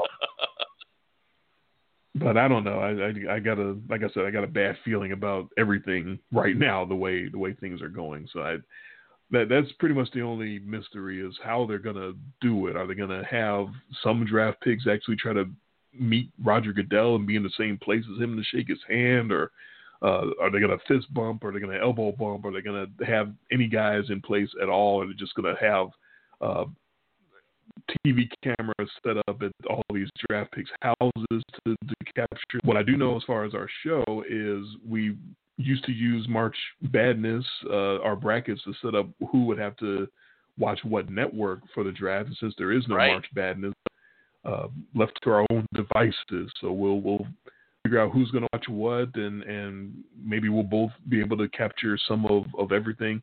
Um, I'm not going to feel like we have to get in, you know, that week and, and, sort of analyze the draft. I think we can wait till the the week after because there's no you know playing issues. There's no other sports to worry about, and then that way we'll both have time to capture as much footage or, or as much of the draft uh, as we want. Um, you know, unless you want to do it like that night or, or next night or something like that. But but there, there's still time to, to discuss all that. Yeah, I mean, obviously, we don't really need to have there be like a uh, a punishment angle anymore. No. So there's nothing to, there's nothing to wager on anymore. Nope. No, no, no winners or losers as far as who has to watch what network. So we can this year we can both kind of. I think maybe we can both kind of sample both or, or just choose our favorite one and then go from there. If we both choose the same one, then so be it. I'm okay with that. All right. So yeah, I think that's uh, I think that's about all that we got. We're gonna wrap this up. Uh, this is to be the oddest WrestleMania ever, and so yeah, I'm gonna have to check some of it out just for the for the stock value for the the, the gawking at the car.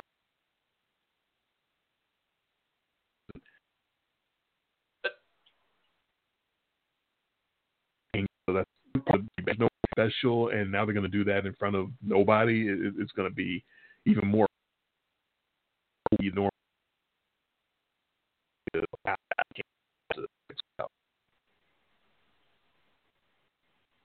Because uh, as you know, it's free on WWE Network. Anybody can watch, and I almost feel that a response to like the the, the NBA and baseball and the NFL making all this stuff free as far as old games and, and old seasons you can go back and watch. Uh, and, it's smart. All these organizations are, are getting new eyeballs on, on some of their product that they would normally charge you for, and WWE is doing the same thing. They've got all every WrestleMania is up right now on uh, on the WWE network. You can watch for free. Every I think every, pretty much every WWE um, that you can go back and, and watch for free on WWE. When it, it, it's all about uh, captive audience right now. You got all these people at home. There's there's only so many things they can watch on on Netflix and on on demand and whatnot. Uh, I guess that's one last thing I can ask you about is you know uh, with situations like this. Uh, you got all these different things on cable, on Netflix, so they wind up making a bit of a splash, and people talk about them and watch them. I remember last year was the uh, Michael Jackson documentary, the R. Kelly documentary, uh, that that everyone it felt like everybody was watching, and two years before that was that that Bird Box movie, or uh, that everyone sort of Oh yeah, yeah. about. Um, so have you checked out any of the stuff that's been sort of going viral? Uh, No. the, I my It's been a my time has been like so wrapped up with kids, and Yeah. basically by it's like by the time my day is over, I'm ready for bed. Yep, I, I get you. That's that's Um, basically been everything lately. So we we checked out a, a few things. Netflix called Tiger King. Yeah, that's the big one that everyone's talking about right now. So I was going to avoid it because some of the people that I saw talk about it on, on social media were sort of in the category of this is a, a train wreck. I can't take my eyes off it. Everybody is crazy. There's no good guys in this thing. It's it's all about some really really crazy people, and some of them own tigers and, and big cats. And I'm like, okay, I guess I can maybe skip that. Well, my wife of all people uh, turned it on a couple nights ago and, and put on the first episode, and I'm like, okay, I'm, I'm sitting here. I'm not gonna, you know, go to the other room. I guess I'll check it out. And I, I don't want. I almost feel like I almost feel dirty. I don't want to recommend it, but it is really get away from when you start watching it. It it is really like, oh my god, these people are insane. Every last one of them. It's such a warped, twisted story as far as the characters involved in it. There's nobody, and I mean nobody, that they profile in this documentary that comes away looking good to me. And all Right. of the dirt and all the, it, it actually, I think I would recommend it to you, Jason, specifically because when I think about it, I think you're the type of person that would really enjoy it because it's a, a documentary about warped people who don't know how warped they are, and they all really believe that they're they're the right one. They're the they're, they're the correct answer to uni- to the universe's questions. Every last one of them thinks that they're in the right, and all of them you would just be looking at them and going, "That person's crazy. That person's even crazier. Oh my God, that person's crazy." So I think you would really be entertained by by by Tiger King because every last person in that thing is fucking nuts, and the Well. story itself is nuts, and you would really be entertained and, and really enjoy that. Okay. Well, yeah, I like it when you can have that perspective where where where people are sort of oblivious to how stupid they really are, because that's Oh that's God. really that's that's comedy gold. It is. Uh, It's seven. It's seven episodes, and uh, you know I think it's forty about forty minutes per episode, and you you could sit down and, and probably go through three or four one night, and the last three the next night to be done with it, and you you're probably gonna have the same reaction that I had, like, oh my god, these people. Um, and and the the other thing that we watched uh, was a uh, uh, mini series, dramatic mini series uh, about this woman, Madam C.J. Walker, who was uh, we're kind of familiar with her work. Uh, that she was uh, she she did hair products for black women back in like the 1910s and 1920s, and she was, I believe, uh, Guinness Records has her as the first uh, black female millionaire in America in in the history of America uh, because of these these black hair care products that she came out with, and a lot of those products are still around today. Um, and she was really a pioneer as far as that goes. So there's a dramatic series that was on Netflix about her, uh, played by Spencer, and just I recommend that just because of, it, it was well acted, it was well written. Um, some of the stuff that took place was, I, I think, it was a lot of dramatic um, license being taken. They they really made some Well, stories. You know, uh, it's TV. yeah. yeah, it, it was it was sensationalized, so that was the worst part about it. But other than that, it was it was well done. Um, so like that. So there's, uh, I don't know how much uh, we're gonna get into uh, entertainment wise, but there's gonna be time. There's there's time for for us to get into a whole lot of different things that are not sports related. So that that certainly feels like what's what's gonna be filling up our summer because I don't know. I don't see baseball being played anytime soon. I don't see that year at all. I think they're gonna wind up having to cancel that season. Um, I, I think we're pretty much all going to be uh, quarantined for, for pretty much most of the summer. Yeah, you really do kind of get the feeling like this is all, you know, just being given to us in small doses, don't you? Right now, we got the, the recommendations of masks, and who knows what Yeah. next week is going to bring. And two weeks from now, we might, like I said, we might be like Italy, and they just tell us, okay, everybody quarantine, don't leave the house at all. Period. Uh, if you don't have And- who's going to starve? Has Tennessee has Tennessee gone there to any kind of stay-at-home orders or? Yeah, uh, yeah, we're not quarantined. Quarantined. We're uh, our and, and actually the mayor did it before the governor because the governor is, a, is an id and didn't want to issue any kind of proclamations. But the mayor, a couple that that started for us in, in Memphis ago, uh, where we're not supposed to leave the house unless we're essential workers, which being in banking that qualifies, um, and to go get like food or groceries or something like that. Everything else you're supposed to have already been in.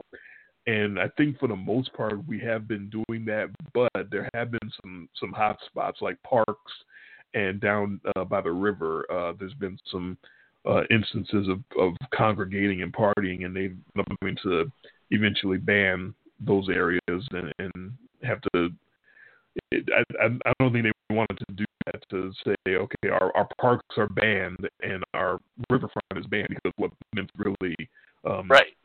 That's entertainment uh, factors or, or, nature factors in Memphis really went to our river, but we can't do it right now. We're not supposed to be congregating in, in big groups, and people don't want to listen. And so you had to you had to make that ruling and, and ban those areas uh, altogether. But our bowling alleys are already uh, closed. Our movie theaters are already closed. Our bars are already closed. Uh, all our restaurants are closed to sitting down in. You can go do curbside pickup or you can have it delivered.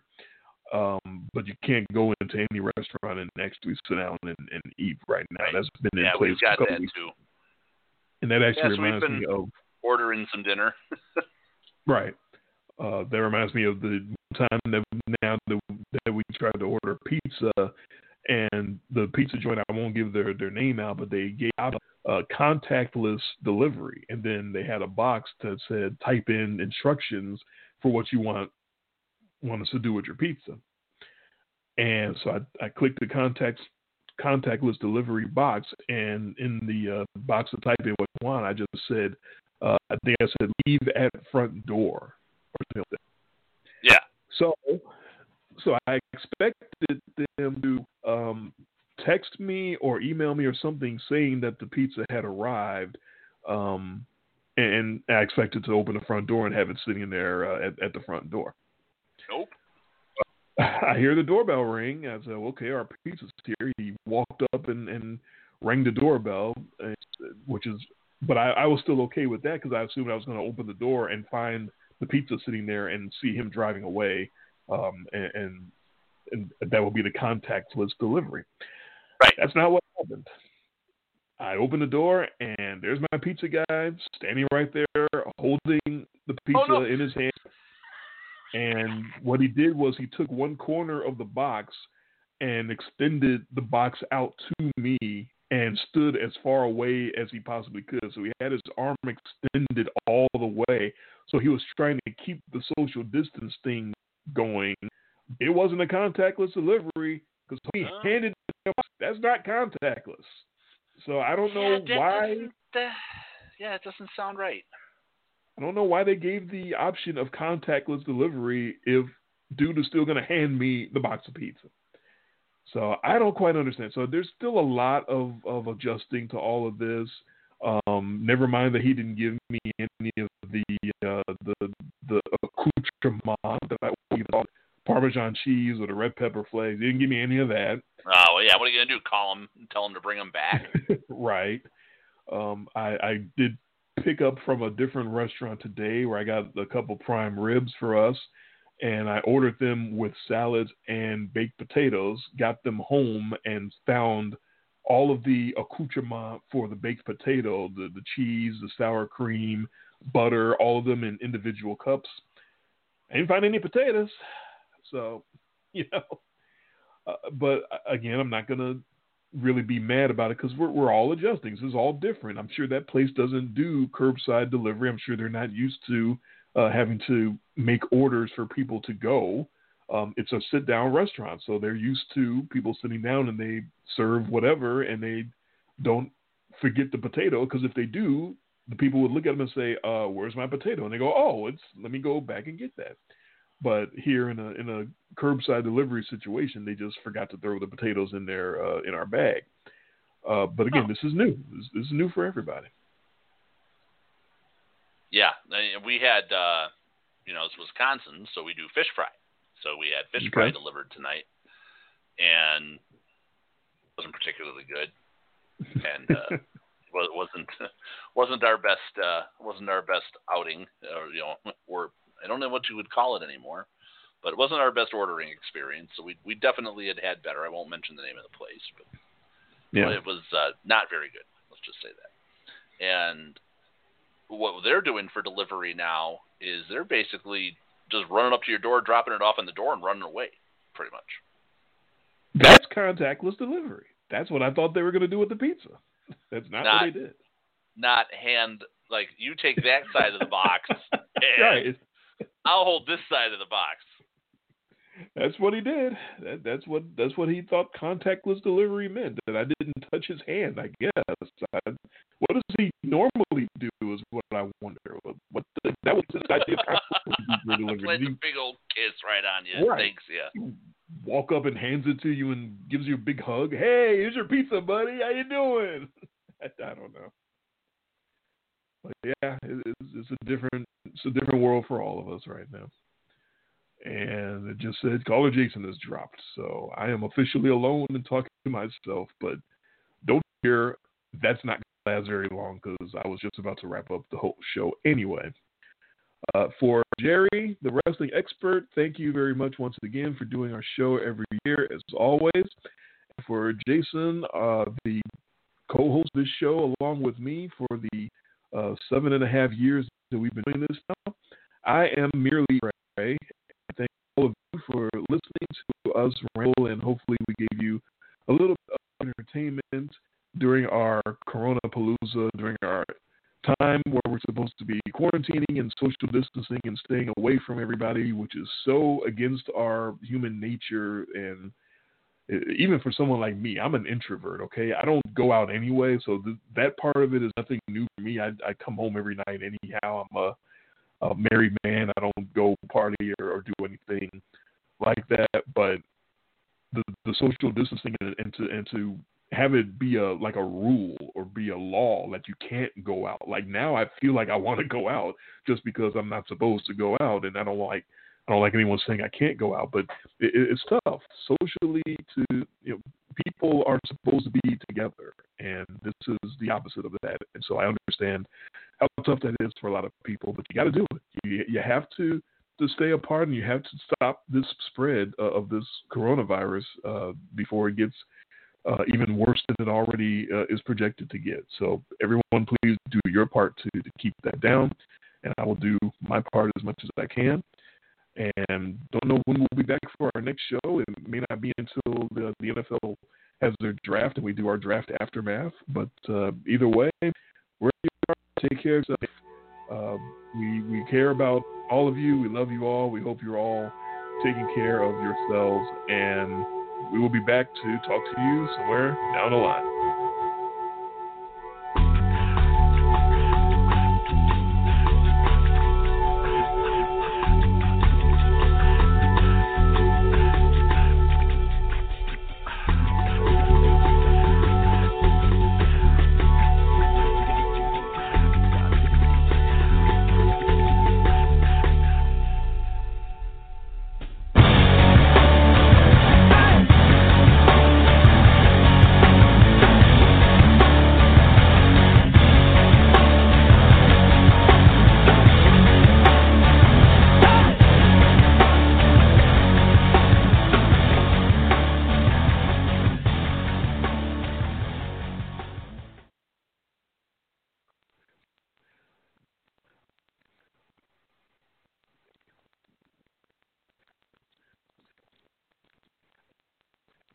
Is Ryan here, and I have a question for you. What do you do when you win? Like, are you a fist pumper? A woohooer, a hand clapper, a high fiver. I kind of like the high five, but if you want to hone in on those winning moves, check out Chumba Casino. At ChumbaCasino.com, choose from hundreds of social casino style games for your chance to redeem serious cash prizes. There are new game releases weekly, plus free daily bonuses. So don't wait. Start having the most fun ever at ChumbaCasino.com. No purchase necessary. Group. Void were prohibited by law. See terms and conditions. 18 plus.